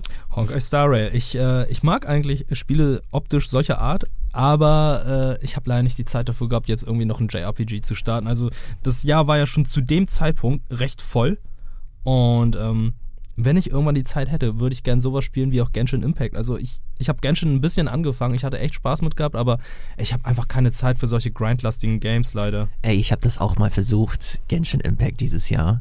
Ich habe es angefangen und dann wirst du erst, bevor ich in das Spiel reingehe, bekomme ich erst mal 50 Items geschenkt. Mhm. Ich habe keine Ahnung, was ich mit diesen Items mache. Hier ein 5-Sterne-Schwert, hier ein 4-Sterne-Stab, wow. dann habe ich hier einen Charakter, der mit, silbernem, mit, der, mit silberner Umrahmung, keine Ahnung, was das da abgeht. überfordert einen. Aber, ja, total. Aber, aber ist, sind deine Glückshormone nicht gesprudelt vor lauter coolen Sachen, die du gekriegt hast? Wenn nicht zu diesem Zeitpunkt, dann wenn du es anfängst zu spielen, weil mhm. dann bekommst du auch nochmal diverse Sachen geschenkt, dann kommt noch ein Event, das du mitnehmen kannst und so weiter und da hast du nicht mal das Hauptspiel gespielt. äh, das ist der absolute Wahnsinn. Also ich glaube, das ist auch äh, für eine Zielgruppe, von der wir uns sehr, sehr lange schon entfernt haben Weil, ähm, die viel, viel mehr Zeit weißt hat. Du, die, die HoYoverse-Sachen mechanisch haben die viel Cooles dabei, auch in der Technik oder so. Also alleine, dass du so ein Tales-artiges Rollenspiel mit Genshin Impact bekommst oder Mhm. äh, Zenless Zone Zero und andere Sachen, die bedienen ja auch nur andere Genres, die dann kommen werden. Nur ist es eben dann immer der äh, Free-to-Play-Überhang drüber, wo du merkst, Mhm. okay, bei dem ist immer, du, ich habe bei solchen Spielen immer im Hinterkopf, die wollen noch was von mir. Ne? Weil ich noch nicht dafür wirklich hier dann gezahlt habe. Irgendwo werde ich dann zur Kasse gebeten dann hinten, wenn sie mich Total. mal gehuckt haben. Ja, und das, deswegen fand ich diesen Anfang so befremdlich. Natürlich hört sich das gut an, dass dich das Spiel so direkt am Anfang mit ganz vielen Items überhäuft, damit du ja nichts kaufen willst, aber das machen die ja nicht von ungefähr. Die wollen dich halt hooken so. Und das ist meiner Meinung nach eher so ein Ding, das mich persönlich halt total, total abturnt. Ähm, deswegen habe ich da sehr schnell meinen Frieden mitgefunden, dass ich äh, diese Subkultur niemals äh, erschließen werde. Es ist unter anderem ja auch ein Mobile Game, deswegen und äh, Ja, ja. Aber Ich fand es halt, ich finde, ist halt geil, dass so viel darüber gesprochen wird, dass sich so eine komplette Community darum gebildet hat, die riesig ist. Das ist eines der erfolgreichsten Spiele überhaupt. Und das will man halt so ein bisschen verstehen, aber naja. Äh, wie gesagt, ich habe meinen Frieden damit gefunden, dass ich nicht alles verstehen kann und vielleicht auch muss. Fabian, du hast hier noch äh, Minecraft Legends mit reingebracht. Ich musste mal nachdenken, war das nicht schon längst draußen oder denke ich an das falsche Spiel? Du Gott, was war denkst das wahrscheinlich denn? an das falsche Spiel. Das ist das, was ähm, quasi. Minecraft so Dungeons, daran denke ich. Dungeons. Dungeons ist so ein bisschen das Action-Rollenspiel und ähm, Legends ist eigentlich ein Echtzeitstrategiespiel, ähm, wo du so Einheiten befehligst, die dann für dich rumlaufen und da andere Gegner angreifen. Es geht darum, dass diese Piglins ähm, quasi marodieren durch diese Welt laufen und dann musst du Dörfer quasi wieder zurückerobern und halten und sowas. Ähm, es ist relativ simpel. Es ist, glaube ich, okay, wenn man ähm, ein bisschen mal eine Abwechslung sucht vom klassischen Minecraft-Spielprinzip. Äh, ich hatte das eine Weile mal ähm, gespielt äh, und ja, ist okay. Ich habe es halt eher mit aufgenommen, weil ich mir nicht sicher war, ob jemand von euch nicht großer Minecraft-Fan ist und sicherlich auch Legends gespielt haben wird. Das passt schon. Ich weiß aber nicht, ob das nach wie vor noch aktiv ähm, sehr viel gespielt wird von Leuten. Das war wie Overlord, oder? So ein bisschen? Ähm, oder? Habe ich lange nicht gespielt, aber es stellt dir halt einfach als ein simples Echtzeitstrategiespiel Okay. vor. Ja, also gerne, gerne mehr aus dem Universum für all unsere Minecraft-Fans da draußen. Äh, tatsächlich, ich habe komplett äh, vergessen, dass es im April schon rausgekommen ist, aber Star Wars Jedi Survivor, Hm. das lang erwartete Star Wars Game, äh, der Nachfolger in hoher Qualität, leider nicht in der PC-Version zu Beginn, Ja. aber ansonsten konnte man es vernünftig spielen. Ähm, Metroidvania mit Souls-Anleihen und äh, schönem Star Wars-Überbau. Weniger jetzt. Nicht mehr? Weniger Metroidvania tatsächlich, mehr Open World. Ähm, du hast zwar immer noch diese Anleihen wie in äh, dem ersten Star Wars Jedi Survivor, wie war es mal? Fallen Order. Ja. Jedi Fallen Order. Fallen Order, aber du hast jetzt schon mehr Sachen freigeschaltet. Du bist halt ähm, ein bisschen flexibler unterwegs und äh, ja, hast eine wunderschöne große Open World, die meiner Meinung nach einfach nicht nötig gewesen wäre. Du hast mehrere Planeten, wo du dann halt so diese Open World ähm, Momente hattest. Ich habe es fast durchgespielt. Ich stand kurz davor, irgendwie Darth Vader zu bekämpfen und dachte so, ich, ich weiß nicht warum, aber von einem Moment auf den anderen hatte ich keine Lust mehr gehabt. Das ist echt schade. Optisch war es echt toll. Es hat echt eine Weile gedauert, bis es dann gut gepatcht wurde. Aber nicht lange tatsächlich.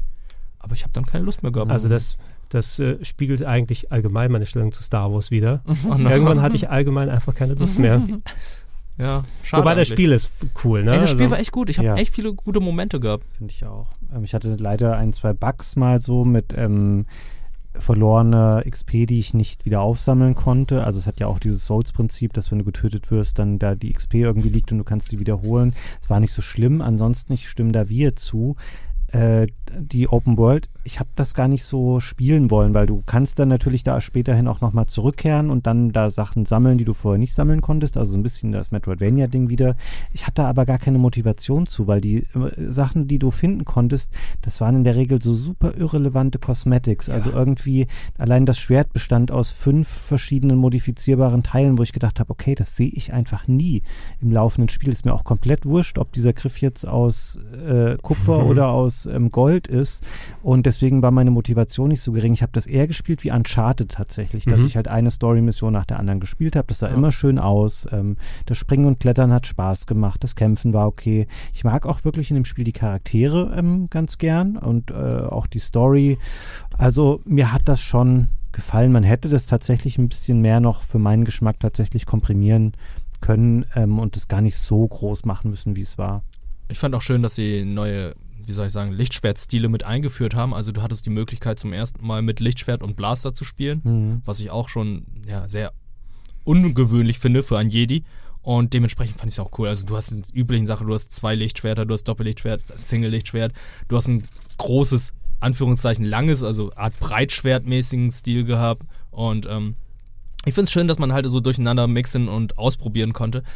Aber es hat irgendwie, es war irgendwie vielleicht zu viel für mich. Du, du wirst heutzutage nicht wegkommen, glaube ich, wenn, als Spieleentwickler, wenn es in Richtung Open World geht. Du willst ja auch den Leuten was bieten für ihre 80 Euro, die sie für so ein Spiel kaufen. Deshalb eine große Open World, wo du schön viele Punkte weghaken kannst. Ja, da wirst da wirst nicht. Ähm, ich wollte übrigens nicht äh, Bramble übersehen, weil das hier wir auch noch eingetragen Bramble? haben. Ich habe Muss ich auch nachgucken. ich habe es noch vor mir, das ist dieses ähm, Cinematic Adventure mit äh, Märchenfaktor, wo du so zwei Kids äh, durch verschiedene märchenhafte äh, Welten da durchsteuerst. Und ich habe riesig Bock drauf, es ist auch schon seit langem installiert auf meiner Xbox. So, Mhm. ich kann die Weihnachtszeit nicht abwarten, ey. Ja, äh, das habe ich auch noch auf der Liste. Ich erinnere mich, dass Ah. das äh, Geraldine von GameStar Mhm. in den Game Talk mitgebracht hat. Und seitdem habe ich es auf der Uhr. Ähm, Andreas und ich spielen ja regelmäßig zusammen äh, Sachen äh, durch. Und das ist auf, auf unserer Shortlist. Das werden wir definitiv auch spielen. Also wenn ihr da draußen Lust habt auf ein cooles Limbo-eskes äh, Märchen-Adventure, dann äh, ist Bramble, das unter anderem im Game Pass auch mit drin ist, definitiv ein Blick wert. Ja. Gehen wir mal rüber in den Mai, obwohl äh, Fabian, du musst gleich ein bisschen vorher raus, ne? ähm, äh, bevor wir dann irgendwelche Sachen übersehen, die für dich rausfallen. Wir können gerne schon mal Mai und Juni mal schauen und mit dir schon mal ein bisschen was vorweg, Ich- weil ich glaube, du willst auf jeden Fall über Zelda oder Tears of the Kingdom sprechen. Ich wollte gerade sagen, wenn ich ähm, eine Stunde in einem Termin bin, könnt ihr gerne über Tears of the Kingdom in der Zeit. Oh, Oh. so einer bist du. Also du, du kannst gerne nochmal, wenn du irgendwo Redebedarf hast, wir wollen dich natürlich nicht übersehen, aber ich gebe dir gerne Also, ein bisschen so ich das, das Heft in die Hand Erzähl jetzt. es gerne. Ich habe gerade am Anfang des Spiels, ähm, ich habe das Floß gebaut, ähm, dann war das Segel weg und das war es im Wesentlichen. Und dann war die Motivation Dann weg. ich irgendwann aufgehört, dann habe ich nicht mehr gewusst, wo ich It's das okay. Segel nochmal wiederfinde. It's okay. Dann habe ich gedacht, nö, come on, das spiele ich nicht. Dann äh, Spiel sag ich es lieber, habe ich dann Link's Awakening wieder installiert. Oh, ist auch schön. Wir, wir reden noch über Tears of the Kingdom, aber Fabian, was, was sticht dir ins Auge von äh, Mai und Juni? Was, Naja, Lord of the Rings Gollum würde ich gerne noch besprechen, Mhm. natürlich. Das habe ich sehr viel gespielt tatsächlich. Durchgespielt und. Gar nicht gespielt, natürlich. Ey, ich ich kann es mir vorstellen, dass du es aus Interesse mal gespielt hast. ähm, System Shock habe ich gespielt, aber wir müssen das jetzt wegen mir, ich habe ja noch ein bisschen Zeit, lass einfach gerne mit dem Mai ähm, Okay, dann, anfangen. dann lass uns das doch machen und je nachdem, aber sonst holen wir auch Sachen nach, wenn du aus deinem Termin danach Alles wieder raus gut. bist. Ähm, ich habe hier im Mai mal ein paar verschiedene Sachen reingeschrieben. Wir sind hier, glaube ich, in der Runde nicht die Hardcore-PC-Gamer. Darkest Dungeon 2 ist trotzdem ein wichtiger Titel. Ich wollte ihn der Vollständigkeit halber drin haben. Ähm, Sollen wir mal kurz anderswo gucken. Humanity habe ich immer noch äh, viel Bock drauf, es zu spielen. Haben wir hier in den ganzen Talks auch nochmal gehabt. Du, Ilias, hast ja nochmal verstärkt gespielt. Ja, habe ich jetzt vor kurzem nochmal ähm, verstärkt gespielt und ja, bitte, bitte spielt das. Ich, das kann ich nicht oft genug erwähnen. Bitte äh, guckt euch das an. Äh, tolles PlayStation-Spiel mit einer PlayStation-Ästhetik auch. Ähm, hat eine komplett andersartige äh, Atmosphäre. Kann man sich ein bisschen vorstellen wie, wie Lemminge. Hört sich auf dem Papier super boring an, aber allein ein Blick drauf äh, ist es wert, ist im PS Plus Katalog, also in diesem nicht Essentials, sondern eins drüber, eins, äh, das, was halt 10 Euro kostet. I don't fucking know. Ähm, ist das das auch- Spiel mit dem Schieber? ja, genau. Ah, okay. Ja, ja. Also die Hunderasse, nicht der Schieber, der Leute dann über die Grenze. Also ich oh, dachte, wow. wow, ich dachte, der Alright. Schauspieler. Sonny Schieber? Das ist- Soll Chiba, Chiba mit, mit CH ist es. Äh, eher fast, ich glaube, das wäre fast so ein Steam Deck Game dann nochmal für mich, weil das kannst du ja auch bei Steam Deck Perfekt, ja. holen, Das ne? ist auch ein sehr, sehr gutes Handheldspiel, ja. Ja, so mal ein paar Runden. Und ja, als, als äh, jemand, der die ähm, PlayStation Japan Äst- Ästhetik vermisst, der PSP und äh, PS2-Ära oder so, die Echo Chromes und Loco Rocos und wie sie da alle Ach, heißen. Loco Roco. Äh, oder wenn du noch weiter zurückgehst, was weiß ich, Kurushi und keine Ahnung, was es da alles gegeben hat. Daran erinnert es mich wieder. Mhm. Ich glaube, da habe ich auch viel Bock. Mich erinnert es unter anderem auch an die Clank-Level aus den Ratchet und Clank-Spielen, die gerne ja mal so ein eigenes Puzzle-Game draus machen, wenn ihr Ja, die mal ja. gespielt habt. Absolut. So, so schaut's aus. Äh, eine Empfehlung von mir, Planet of Lana, habe ich leider nicht so weit spielen können, wie ich gerne gewollt hätte, aber falls ihr einen schönen Cinematic Platformer mal haben wollt, der ein bisschen unter dem Radar gelaufen ist, ist echt wirklich so ein cooles Spiel, wo du ähm, Charakter steuerst, der auf einem, ich glaube, fremden Planeten gelandet ist und dort sich vieler Gegner erwehren muss, aber es hat so eine schöne malerische Optik und äh, schönes, äh, gutes äh, Leveldesign und alles. Würde ich gerne auch nochmal ein bisschen erweitert spielen, kam auch bereits im äh, Mai heraus. Äh, System Shock hattest du erwähnt, Fabian, nochmal. Ja. Ich habe es jetzt, also System Shock war immer etwas, was in beiden Spielen an mir vorbeigegangen ist. Der bei Bioshock bin ich dann eingestiegen, was ja eher der Nachfolger im Geiste gewesen ist, weil ich, ich hatte keinen PC zu der Zeit, Mhm. als die System Shocks rausgekommen sind. Ich habe mit Interesse das Remake verfolgt. Das war über lange Jahre in Entwicklung, dann in der Development Held. Irgendwann ist es dann doch rausgekommen. Ähm, es macht Fun. Ich habe es mit Simon mal ein paar Stunden hier gespielt.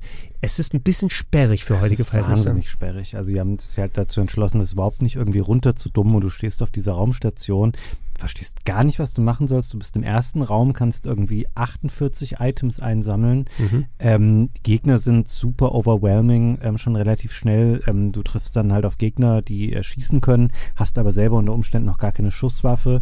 Ich mag es aber, wie sie die Ästhetik ähm, eingefangen haben, trotz der Modernisierung. Also es wirkt wirklich unheimlich, ähm, diese Raumstation. Und man kommt natürlich dann auch nach und nach rein. Ähm, und ich glaube, es dem Spiel und den Leuten, die auch Interesse daran hatten, sich das zu holen, dem tut das schon gefallen, dass sie das sehr authentisch gehalten haben, dass sie nicht gesagt haben, ja, Mhm. jetzt- wir machen das jetzt super gestreamlined und äh, machen das sehr viel einfacher, sondern das ist was, wenn man wirklich mal wissen will, woher kommt diese Art von Action-Adventure, die dann auch Bioshock aufgegriffen hat. Ähm, oder ja, wenn man sich sowas einfach mal angucken möchte, wie da die Wurzeln liegen, dann finde ich, ist das hier eine relativ kompetente, gut gemachte Neuauflage. Ja, genau. Ähm, das System Shock 2 war ja auch eh etliche Jahre danach entschieden. Ich glaube 94 zu 98. Da hat man in Sachen Game Design und, und technischer Fortschritt ja eh nochmal einige Schritte nach vorne gemacht. Ich glaube, wenn davon mal ein Remake kommen sollte, würde das mehr heutigen Sensibilitäten dann entsprechen. Ich finde es interessant, wegen dieser sperrigen Sachen, die du erwähnt hast, Fabian. Nur der Einstieg hat sich dann doch schwieriger herausgestellt. Und dass es nur eine PC-Version bisher gibt, also immer noch keine Konsolenfassung, muss man also zwangsläufig auf dem PC spielen. Ähm, habt ihr Redebedarf zu Gollum? Hat, hat je, jemand hier außer mal kurz reingespielt, sich angeschaut? Wir sind hier bei Game 2 gerade, vielleicht springen da ein paar Leute rein dann. Äh, ja, ich nicht. glaube, das äh, ist das, was man hier am ehesten erwähnen sollte. Also wenn ihr Interesse an Gollum habt, guckt euch auf jeden Fall die äh, tolle, äh, den tollen Beitrag von äh, Game 2 und äh, Sebastian an, den die da äh, gemacht haben. Ich glaube, das Spiel selbst ähm, muss man, glaube ich, jetzt nicht unbedingt spielen, äh, aber wenn ihr verstehen wollt, wie Spiele entwickelt werden und warum Spiele dann letztlich so aussehen wie Gollum, ähm, hier würde ich eher eine Empfehlung Richtung Video von Game 2 aussprechen, anstatt für, für das Spiel. Ja, ich, ich habe es ein paar Stunden mir mal angeschaut, des, des Interesses halber. Und? Ne? Es ist so, ich war der Idee nicht abgeneigt, weil ich denke, okay, die müssen sich ja Gedanken gemacht haben, was für ein Spiel kann man denn um Gollum drumherum bauen. Es ist ein relativ Schema F Action-Adventure, ne, plus ab und zu mal äh, die gute Seite von Gollum äh, streitet sich intern in Dialogtries mit der äh, bösen Seite, also Smigol gegen Gollum. Wenn du das so als internen Dialog, Monolog-Dialog oder sowas haben willst als Komponente, wenn die da noch mit reinspielt. Aber es ist gänzlich uninteressant und es sieht nicht gut aus und es spielt sich nicht gut. Ne? Und, und das sind die Sachen, wenn du komplett als Studio von deinen Stärken ab bist und dann ähm, nicht wirklich irgendwie was Herausragendes oder Interessantes machen kannst mit dieser Neuausrichtung, dann hättest du es ja, dir eigentlich auch in der Form sparen können. Ja, und den Rest, wie du gesagt hast, Elias, also schaut euch da gerne äh, auf jeden Fall den, den Investigativbericht von Game 2 an, der äh, auch ähm, das Spiel oder die, das Spiel zum Anlass nimmt, zu zeigen, warum ist sowas und wie äußert sich das auf die Leute, die dahinter das Mhm. machen und warum ist sowas geworden, wie es geworden ist. Dann aber Tears of the Kingdom. Nein, wir wollen hier auch nicht das Riesenfass aufmachen, das wir in 8 Millionen ähm, Game Talk-Beiträgen schon gehabt haben. Wobei ich habe das Gefühl, Elias, wir haben dieses Jahr über Tears of the Kingdom nicht so viel gesprochen wie über Elden Ring letztes Jahr, oder? Nee, wir haben äh, ein bisschen Rücksicht äh, drauf genommen auf die Leute. Äh, Aber Elden Ring ist obwohl- geil. Äh, ja, und äh, Zelda auch. Also immer wieder kam in den Kommentaren, ja, äh, bitte äh, kürzt euch da nicht. Wenn ihr Redebedarf habt, dann äh, redet darüber. Und ich finde, Zelda war ein ganz, ganz tolles Spiel, nicht um es selber zu erleben, sondern auch darüber zu sprechen, weil es ganz unterschiedliche Perspektiven erlaubt und Ansätze, die ich super spannend und interessant finde. Hast du es durchgespielt? So, und jetzt kommen wir zu der großen, äh, zu der großen Frage. Ähm, ich habe es noch nicht durchgespielt. Ah, Ich habe aber mittlerweile 220 Stunden auf der Uhr. Jesus. Äh, ich spiele es immer noch. Ich bin, äh, ich bin jemand, der grast wirklich alles vorher ab, bevor er dann zum, zum, großen, zum großen Finale geht. Ähm, und habe immer noch ganz, ganz äh, großen Spaß, auch wenn ich mittlerweile äh, immer mehr Kritikpunkte äh, sehe, die ich auch mittlerweile nicht mehr ignorieren kann.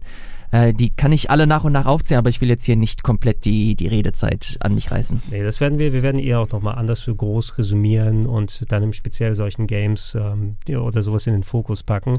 Äh, ich bin super angetan gewesen. Also ich, es war echt gut, dass ich wirklich schon so lange oder so lange Zeit vergangen ist, dass ich ähm, Breath of the Wild durchgespielt habe, weil ich hatte nur noch eine vage Ahnung von der Welt. Ne? Da fühlte sich alles wieder so ein bisschen, ah, ich weiß, ich muss in den Osten nach Kakariko, aber ich muss es trotzdem nochmal mhm. neu entdecken. Und äh, alleine die Tatsache, also wenn ich das direkt vorher gespielt hätte und dann ich exakt nochmal die gleichen Rüstungen finden muss und die nochmal upgraden muss und alles, wäre mir das wahrscheinlich tierisch auf den Sack gegangen.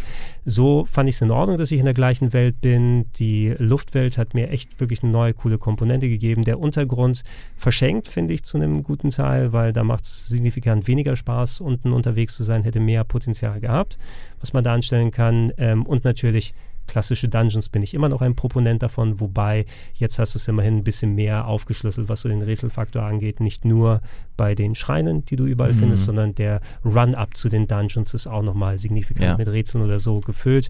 Äh, hätte trotzdem nochmal ein bisschen mehr sein können. Also dafür, dass du jetzt immerhin klassische Tempel gefühlt hast und nicht wieder irgendein Mechanobiest, das exakt gleich ausschaut, nur anders im Menü umgedreht werden muss. Mm. Also da gibt es einiges an Vorteilen beende wirklich mal die Story, Elias, weil so ähm, ich fand. Ich bin da wirklich, also ich glaube, ich, ich fand weniger emotionale Abschlüsse, also emotionaler habe ich es nicht in einem Zelda gesehen bisher als da. Also ich, ich kann tatsächlich auch schon erahnen, wohin die Reise geht, weil ich wirklich schon fast alles äh, gemacht habe. Ähm, unabhängig davon, ich kann dir größtenteils äh, zustimmen, was so das generelle Spiel angeht. Ich finde nochmal unbedingt zu unterstreichen ist diese ganze Baumechanik, ja. die gerade am Anfang ich fand sie super frustrierend, super frickelig, äh, extrem anstrengend, unintuitiv. Aber wenn du die Arbeit reinsteckst und dich da wirklich darauf einlässt, ist das eines der belohnendsten Mechaniken, die ich jemals in einem Spiel erlebt habe. Es ist so unfassbar geil, dir ein kleines Luftschiff zu bauen und dann fliegst du einfach so wie du möchtest, egal wohin, äh, nach deinem, nach deinem Ermessen äh, und erkundest die, den, das Himmelsreich. Das ist einfach ein Vibe, den ich in keinem anderen Spiel erlebt habe. Auch was die Rätsel angeht, die verschiedenen Dungeons, was sie mit dieser Physik-Engine da rausgeholt haben. Alter Schwede. Also das ist der absolute äh, Wahnsinn. Ähm, so viel dazu, äh, was so das Himmelsreich an sich angeht. Das ist ja eine große Neuerung auch gewesen. Ähm, fand ich am Anfang auch mega cool. Je länger das Spiel geht, und vor allem, wenn du dann in die hunderte von Stunden gehst, merkst du halt, wie generisch das dann am Ende auch irgendwie wird, mhm. wie äh, na, mit einer gewissen Formel gearbeitet wird und da relativ wenig Abwechslung ist. Das fand ich ein bisschen schade und dann kommt halt noch on top, dann findest du halt wieder die Items, die du halt in Breath of the Wild schon eingesammelt hast und dann findest du nochmal ähm, Items und, und Belohnungen, die je stärker du wirst und je länger das Spiel dauert, desto weniger Impact haben sie dann auch. Und das spiegelt sich dann so ein bisschen in, dein, in deiner Erkundungsmotivation wieder. Das fand ich so ein bisschen schade, dass das Spiel an sich immer noch dieselben Probleme hat wie das erste, dass je länger du spielst, desto weniger Impact hat es auf dich und auf dein, auf dein Abenteuer. Aber ähm, um das jetzt nicht komplett zu sprengen, alles insgesamt ein, ein, Spiel, das mir sehr, sehr, sehr lange Zeit im Gedächtnis bleiben wird. Ich kann es kaum erwarten, ähm, jetzt an den freien Tagen nochmal reinzugehen mhm. und das komplett zu finalisieren. Mir wurde, glaube ich, die Entscheidung eh wahrscheinlich dankenswerterweise abgenommen, dass ich nicht alles daran machen muss, weil ich habe es ja auf, der, auf dem Redaktionsgerät gespielt mhm. und das Potenzial ist, glaube ich, hoch, dass mein Spielstand gelöscht wurde jetzt hier für das Bingo Battle. Oh also, nein. Äh, aber was auch ist, ich habe da 130 Stunden gespielt, ich habe fast alles gemacht. Ich muss jetzt nicht noch den allerletzten Schrein dann irgendwo noch holen. Ich glaube, mir haben irgendwie so, so, ein Dutzend oder so gefehlt. Ja. Weil es sind ja mehr Schreine diesmal geworden. Ich habe es jetzt auch erstmal zur Seite gelegt, aber ich werde es irgendwann auch nochmal anfassen. Also ich hätte nicht gedacht, dass dieses Feature mit der Ultrahand, dieses Zusammenbauen mir Spaß machen könnte könnte. Aber es ist sehr deprimierend, wenn man denkt, ah geil, ich habe jetzt so ein geiles Fahrzeug gebaut oder irgendetwas technisch mhm. fortschrittliches und dann guckst du im Internet kurz nach, oh geil, da hat jemand Metal Gear nachgebaut und äh, das Ding wirft auch dementsprechend solche Bomben ab oder baut sich ein Luftschiff, das irgendwie alles zerstört. Aber allein, dass das Gundams möglich ist. Oder genau. so, das, das, das, sollte nicht dein Maßstab sein, aber dass es möglich ist. aber dass es möglich ist. In, in, in, Minecraft haben Leute funktionierende Taschenrechner gebaut. Also ja, okay. du, darfst, du darfst nie dann... Oder Doom. Oder Doom. Ja, Doom in Minecraft, ja. ja äh, also ich finde das einfach faszinierend, was die Leute da alles gebaut haben. Ich finde generell auch die Features, die sie mit eingebaut haben, echt gut, wie zum Beispiel, dass man in die Vertikale sich, wie soll ich sagen, warpen kann oder durch die Wände, Ja. also in die, durch die Ja, Decke gehen kann. essential. Also die- Es ist so die- sinnvoll. Die, die Ergänzung, So die cool. neuen Moves sind cool. Und es war auch vor allem, ich dachte am Anfang, hä, warum machen sie die alten Features raus? Nein, das hätte dir zu viele Optionen gegeben. Natürlich mussten die alten Fähigkeiten raus, damit die neuen dann Platz haben. Und das es reicht Verschmelzen der Waffen, das macht auch so viel Sinn bei Waffen, die immer kaputt gehen. Also ich Ja. finde es echt gut, dass sie das mit eingebaut haben. Aber ähm, die Technik hat mich unter anderem so sehr abgeschreckt, weil ich einfach nur dachte, ein- Verstehe Oh, ich, ich fand- leider. ey, ganz Ich, ich fand es halb, also ich muss sagen, ich fand es halb so wild in der Richtung. Es waren nur 20 Frames, auf das es runtergegangen ist und nicht viel mehr. Ich hätte es auch schlimmer erwartet, aber mittlerweile, ey, ich will endlich eine vernünftige Hardware mit Zelda spielen, ey. ja Jetzt, komm, 4, 4K Switch 2 mit äh, 60 FPS, gib mir das wenigstens. Ähm, was, was, was, bis, was bis jetzt nur die Modder geschafft haben. Ne? Ja, Aber das es sieht ja auch schon echt cool aus in 60 FPS. das stimmt. Tears of the Kingdom. Ähm, Fabian, bist du schon soweit für dein äh, Meeting? Sonst hätte ich ihn noch nach äh, Diablo 4 gefragt, weil ich glaube, du hast es gespielt hier, oder? Ähm, ja, ich habe es gespielt. Ich fand das, also ich bin ein großer Fan von Diablo 3 gewesen. Das habe ich sehr häufig auf sehr vielen verschiedenen Plattformen gespielt, vom ähm, Mac bis zur ähm, Switch später nochmal. Äh, Diablo 4 ähm, finde ich den düsteren Look ganz gut. Also ich hab, hatte schon auch die Beta dann gespielt. Ähm, fand das tatsächlich gelungen. Bin nicht der allergrößte Fan davon, dass es eben diese persistente Welt hat, wo man dann auch, wenn man Pech hat, auf andere Menschen treffen kann. Ich weiß, dass viele Leute das ganz toll finden. Für mich persönlich, mich reißt das immer so ein bisschen raus, wenn ich da Leute habe, die ähm, durch meine Instanz der äh, Stadt dann irgendwie laufen. Kannst du es nicht ich ausschalten? nicht unbedingt. Ähm, weiß ich nicht genau, habe ich mich im Detail da nicht so mit befasst. Standardmäßig war das so konfiguriert. Ähm, aber an sich fand auch den Flow sehr gut, ähm, spielerisch äh, top. Also ähm, da haben sie schon viel richtig gemacht. Ich muss sagen, ich habe es viel gespielt, als es rauskam. Ich habe jetzt nicht verfolgt, was danach so mit den ganzen Updates und Seasons bisher noch ähm, passiert ist. Aber sonst ähm, hat, war das für Blizzard endlich mal wieder ähm, ein Treffer, den sie hier meiner Meinung nach gelandet haben, weil es tatsächlich ja sich einfach gut anfühlt, das Spiel zu spielen. Ähm, von daher kann ich da nur sagen, mein Eindruck war positiv tatsächlich. Müsste aber jetzt mal wieder reingucken, wollte ich vielleicht auch über die Feiertage mal machen. Ja, in der, in der Außenbetrachtung, da ich nie ein großer Diablo-Spieler gewesen bin, ähm, ich fand's cool, wo ich da reingeschaut habe, weil so die Art von, wir wissen ja, wie diese Action-RPG-Formel mittlerweile funktioniert und mit schönen Loot einsammeln und so weiter und rein mechanisch und visuell sah das ja alles ganz cool aus. Äh, die allgemeine Diskussion wurde ein bisschen über die Art der Updates, glaube ich, vergiftet oder so von wegen, äh, je nachdem, es war jetzt nicht der große Fall von wegen Real Money Auction House wie bei 3, Mhm. dass es so dann komplett gegenüber die, die, die Fanbase ging oder dass die Server gar nicht funktioniert haben. Aber so ein bisschen so, so, so Rufschaden oder so hat das Spiel trotzdem äh, davon genommen. Zumindest, wie gesagt, in meiner Außenperspektive. Und es hat, glaube ich, auch nicht geholfen, dass so nach der ganzen Vorerwartung oder sowas ist es so ein bisschen verdrängt worden in der öffentlichen Ansicht oder in der Diskussion, weil einfach viel größere RPGs nochmal gekommen sind und auch viel größere RPGs, nein, nicht gut, größer als Diablo 4, aber auch ein Starfield ist zum Beispiel komplett aus dem aus der Öffentlichkeit gefühlt verschwunden, weil die äh, Baldur's Gate 3 einfach so viel überschattet hat. Starfield gab es auch noch, das habe ich echt vergessen. Ja, Ja, nicht nur du. ich wünschte, ich hätte es vergessen. Äh, was siehst du noch, Fabian? Weil dann äh, quatschen wir nämlich, wenn wir dann in der Viererrunde wieder zurück sind, über den Rest im Juni, aber wir nehmen noch ein bisschen was mit, bevor du in dein Meeting kommst. Was siehst du im Juni für dich noch? Also, da ihr das sowieso jetzt gleich wahrscheinlich dann aufgreifen werdet, da ist ja auch unter anderem noch Final Fantasy 16 erschienen. Das hat mir auch ähm, gut gefallen. Das habe ich bei weitem nicht durchgespielt bisher und ich Mhm. tue mich immer noch schwer damit, für neue Final Fantasy Teile die gleiche Faszination so zu empfinden, wie ich sie mal hatte bei Final Fantasy 6, 7 oder 9 zum Beispiel, dass die mich komplett so reinholen. Ähm, das liegt auch daran, dass diese Ästhetik, Er hat 8 geskippt. Was passiert? das habe ich ja ganz bewusst gemacht. Er ist einer von denen. Na, ja, okay. Ich bin auf seiner Ähm, Seite. Genau, das, ich finde die Ästhetik Whatever. der neueren Teile immer nicht so toll, aber ähm, hier, das hat schon für mich funktioniert und ich fand auch diesen actionbetonteren Kampfansatz wieder ganz gut. Also ist schon ein großes, wuchtiges ähm, Rollenspiel tatsächlich, aber wie gesagt, ich müsste das noch weiter spielen, um mir da jetzt final eine Meinung bilden zu können, aber für mich hat das ganz gut funktioniert. Zumindest fand ich Charaktere und Welt deutlich ansprechender als bei Teil 15. Ähm, interessant. Ich weiß nicht, ob ich es konkret als Rollenspiel bezeichnen würde oder nicht. Ich finde, das ist eine legitime Diskussion, die man haben kann. Es hat Rollenspielelemente, wie so viele Spiele auch, aber es ist eigentlich ein Character-Action-Game, Devil May Cry-Style, mit ein bisschen Sandbox herumlaufen und so weiter, ähm, für das, was es sein will, in der Form. Also, das, das Dungeons sind tatsächlich Stages, wie bei Devil May Cry, ne, mit verschiedenen Rankings, die du nach den Gegnern bekommst. Hat mich tatsächlich teilweise sehr an Babylons Fall erinnert, aber rein nur vom Ansatz her, nicht von dem Rest, der drin ist. Spiel hat sich geil gespielt innerhalb dieser ähm, Character-Action-Parts. Es sah sehr gut aus. Man musste so ein bisschen Bock auf die doch sehr teilweise auf die so auf das tragische Element drückende Story Bock haben, mhm. weil der, der, arme Hauptcharakter hat ordentlich viel durchmachen müssen.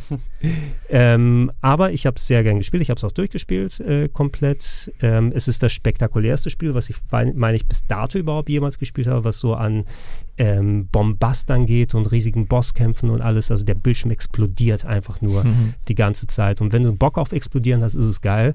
Äh, leider eben so dass das Rollenspielelement als auch die, die ähm, Sandbox-Welt ist so ein bisschen Makulatur. Richtig geil ist das Erkunden dann nicht, was sie gepackt haben. Und ich fand es schade und verschenkt. Du hast so viele große Städte innerhalb dieser Story, dieser Locations und die besuchst du nur in den Action-Leveln und nie richtig, sondern mhm. du hast immer nur so kleine Vorsiedlungen, wo du mal sagen kannst, die ganz gut designt sind. Ja. Also macht das auch so ein bisschen wenig für die Scope. Ähm, wir Wirt haben ja häufiger schon mal auch mit äh, Vincent über seine äh, sehr gute Leistung als, als Clive dann gesprochen. Die deutsche Synchro mhm. sehr gelungen allgemein und wird auch eben getragen von den Protagonisten, ähm, wie es ja auch in den anderen Synchros ist. Also da wurde auch sehr gute Arbeit geleistet. Ja, äh, für mich war halt das Problem, ich ich, ich mag die Kämpfe sehr, sehr gerne, aber die Kämpfe waren so kurz und die Cutscenes wiederum dann wieder so lang. Also ich fand äh, so, ja, wie soll ich sagen, die Balance und den Wechsel am, vor allem am Anfang immer so, ey, du gehst fünf Meter und dann kommt erstmal eine Cutscene und dann kämpfst du wirklich so erstmal so ein, zwei Minuten, denkst einfach, ah, geil, wird gut, äh, warte auf den nächsten Kampf und dann kommt dann wieder die nächste fünfminütige Cutscene. Ähm, ich, ich habe das erstmal zur Seite gelegt, weil ich mir dachte, okay, ähm, ich, ich brauche noch ein bisschen mehr Zeit. Es ist halt kein Spiel, was du irgendwie nur ein oder zwei Stunden kurz spielst am Abend, sondern du brauchst, musst dir da schon ein bisschen mehr Zeit nehmen. Aber ich freue mich schon halt darauf, weil ähm, die Kämpfe haben mir so gut gefallen. Vor allem, ich habe den ersten äh, Kampf zwischen Ifrit und ähm, äh, ich habe den Namen wieder vergessen. Clive? Phoenix?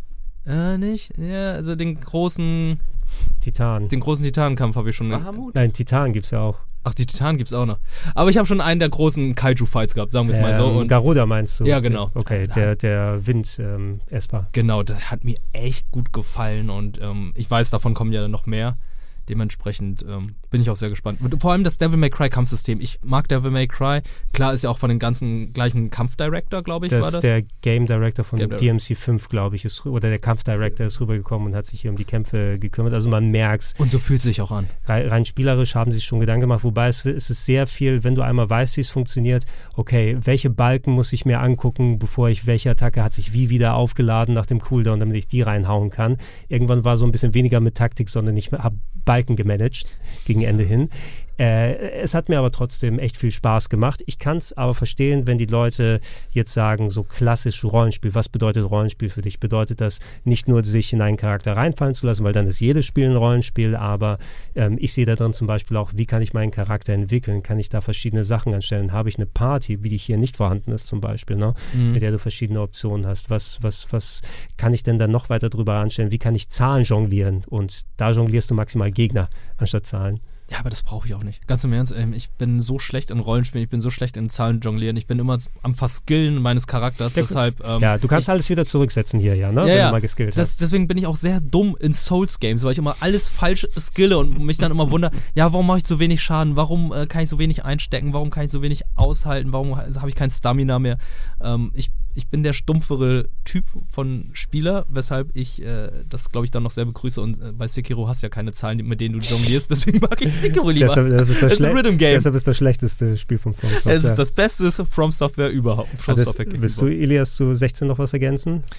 Du, du warst ja nicht so super angetan. Ja, ich, ich ne? will auch jetzt, ich habe im Game Talk schon so viel Schlechtes über dieses Spiel erzählt. Ich will gar nicht äh, weiter diese negative Welle reiten.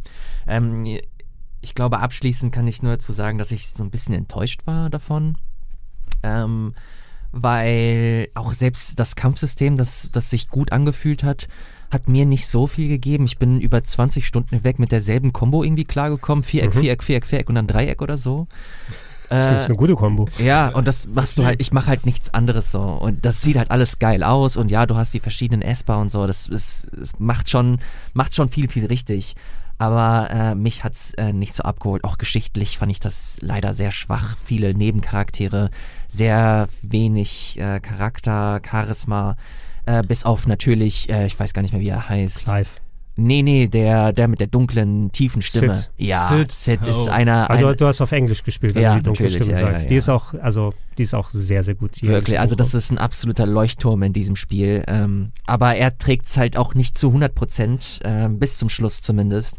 Ähm, deswegen bin ich da leider ein bisschen von äh, weggekommen, aber ich habe mir fest vorgenommen, allein weil du, Gregor, immer davon sprichst, ähm, was, auf was für einem Level der Bombast ist, das will ich auf jeden Fall mitnehmen und werde ich früher oder später auf jeden Fall Ja. nachholen. Du, du musst gucken, ob dich die Story überhaupt irgendwie reinziehen kann. Sie ähm, ist auch, also man kann sagen, die Le den Leuten hat Game of Thrones sehr gut gefallen, so gut, dass sie einfach x-fach, also einfach Plotpunkte übernommen haben komplett und dann ihre eigene Interpretation da reingemacht haben.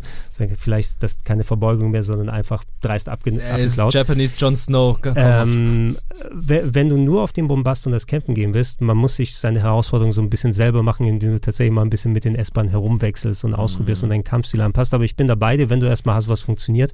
Why change? The Ja. Running Team. Damit komme ich zurecht. Wieso muss ich jetzt mir das schwerer machen, weil das Spiel es mir sonst nicht schwerer macht?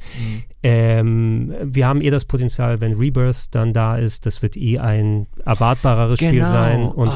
und da wird man einfach mal einen komplett anderen Ansatz äh, dann haben. Da, das ist so witzig. Wir haben ja jetzt wieder ein paar Trailer gesehen und das, das was da gezeigt wurde, das habe ich von Final Fantasy 16 erwartet. Dass Mhm. du halt mehr Rollenspiel hast, mehr, mehr Charakter, mehr, mehr Atmosphäre einfach insgesamt und nicht von einem äh, Schauplatz zum nächsten und da einfach nur mit Blitzen um dich herschießen und mit deinem Schwert rumschwingen. Aber ja, jetzt, äh, jetzt ist aber genug von mir Ja. zu, äh, zu Final Fantasy. Lass es doch so machen. Fabian hat sich mittlerweile zu seinem Termin aufgemacht. Wir machen hier gleich Pause, respektive wir bereiten uns vor auf den zweiten Teil. Wir gehen ein bisschen was essen, ein bisschen was so frische Luft schnappen und so weiter, ähm, damit wir dann mit äh, Rest Juni und Rest Jahr dann weitermachen können. Lass uns aber dann doch nochmal zum Abschluss mal Street Fighter 6 reinwerfen. Yes. Weil Street Fighter 6 ist geil. Hammer. ist ein Brett. Hammer. Richtig geil. Auch sehr froh, dass es auch mit nominiert war zum Game of the Year. Wird ja gern übersehen aus dem Fighting Game Lager. Ja, nicht Game Games. of the Year, aber. War es nicht Game of the Year? Fighting Nee, Game. nee, nee, nee. Fighting Best Fighting Game. Oh, in, in meinem Headcanon war es. In deinem Headcan. Es ist bei uns vielleicht bei den Golden Boys Awards.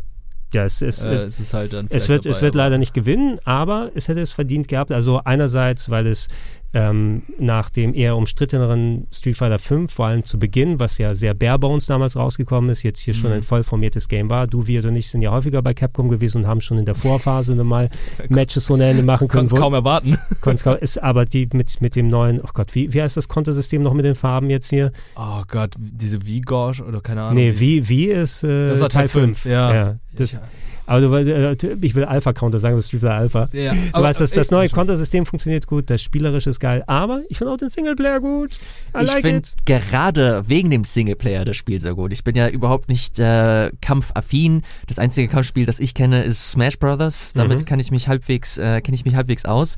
Street Fighter nie gespielt, immer auf die Fresse bekommen bei Street Fighter 4, als ich es mir gekauft habe. Und seitdem habe ich keinen Finger äh, da gerührt. Äh, Street Fighter 6 gespielt und Alter, ich habe mich instant verliebt in den Singleplayer. Wie süß ist das bitte? Eins zu eins ähm, so derselbe Charme aus den Yakuza-Spielen, äh, diese selbe Drolligkeit der Nebenquests, dass sich das Spiel nicht so ernst nimmt, immer mit einem Augenzwinkern, das Herz am rechten Fleck.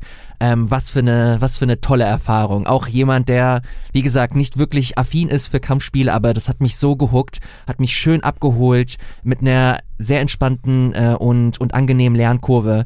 Und am Ende dieser, dieser Kampagne hatte ich sogar ein paar Skills, die ich halt mitnehmen konnte Oh, in, in, okay. in Kampf, äh, in Battles. Das ist gut. Su super interessant innerhalb, also für die Leute, die eh nicht, ähm, oder sagen wir, wenn du Street Fighter spielst, manche haben, oh Gott, unter, Gott, der Ti- Tisch unter, bewegt. unter Tisch versinkt oder das, das, das das Gebäude stürzt Oder, ein. Oder ist es halt so ein bewegbarer Tisch? bewegt. Okay, so, Oh, so. okay. Ah, okay. Game, Game 2 stürzt hier ein. Unser Podcast-Studio ist nämlich jetzt direkt da neben der äh, Redaktion hier. Äh, alleine, dass du deinen eigenen Charakter so kreierst und dann äh, Moves mixen kannst, weil Mhm. normalerweise, oh, ich weiß, ich spiele gerne mit Chargern wie geil oder ähm, ich nehme die Shotokan-Kämpfer so dann. Und hier sage ich mal, okay, ich kann einen Kämpfer haben, der einfach mal einen Hadouken und einen Flashkick hat, Ja. wenn ich den will. Ne? Hammer.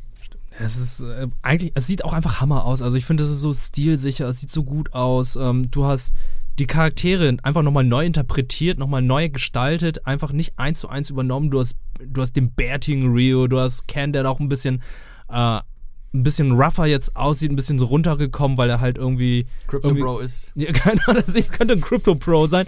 Und ich finde halt alle Charaktere, die so ein bisschen älter gemacht wurden, alle, die man schon kennt, einfach nochmal neu gemacht. Einfach viel interessanter als bei Street Fighter 5, wo äh, großteilig, ja, okay, äh, wir haben die Charaktere, die ja schon seit Street Fighter 2 etabliert haben, nochmal jetzt in HD gemacht, aber einige Charaktere einfach noch hässlicher gemacht, wie Ken damals.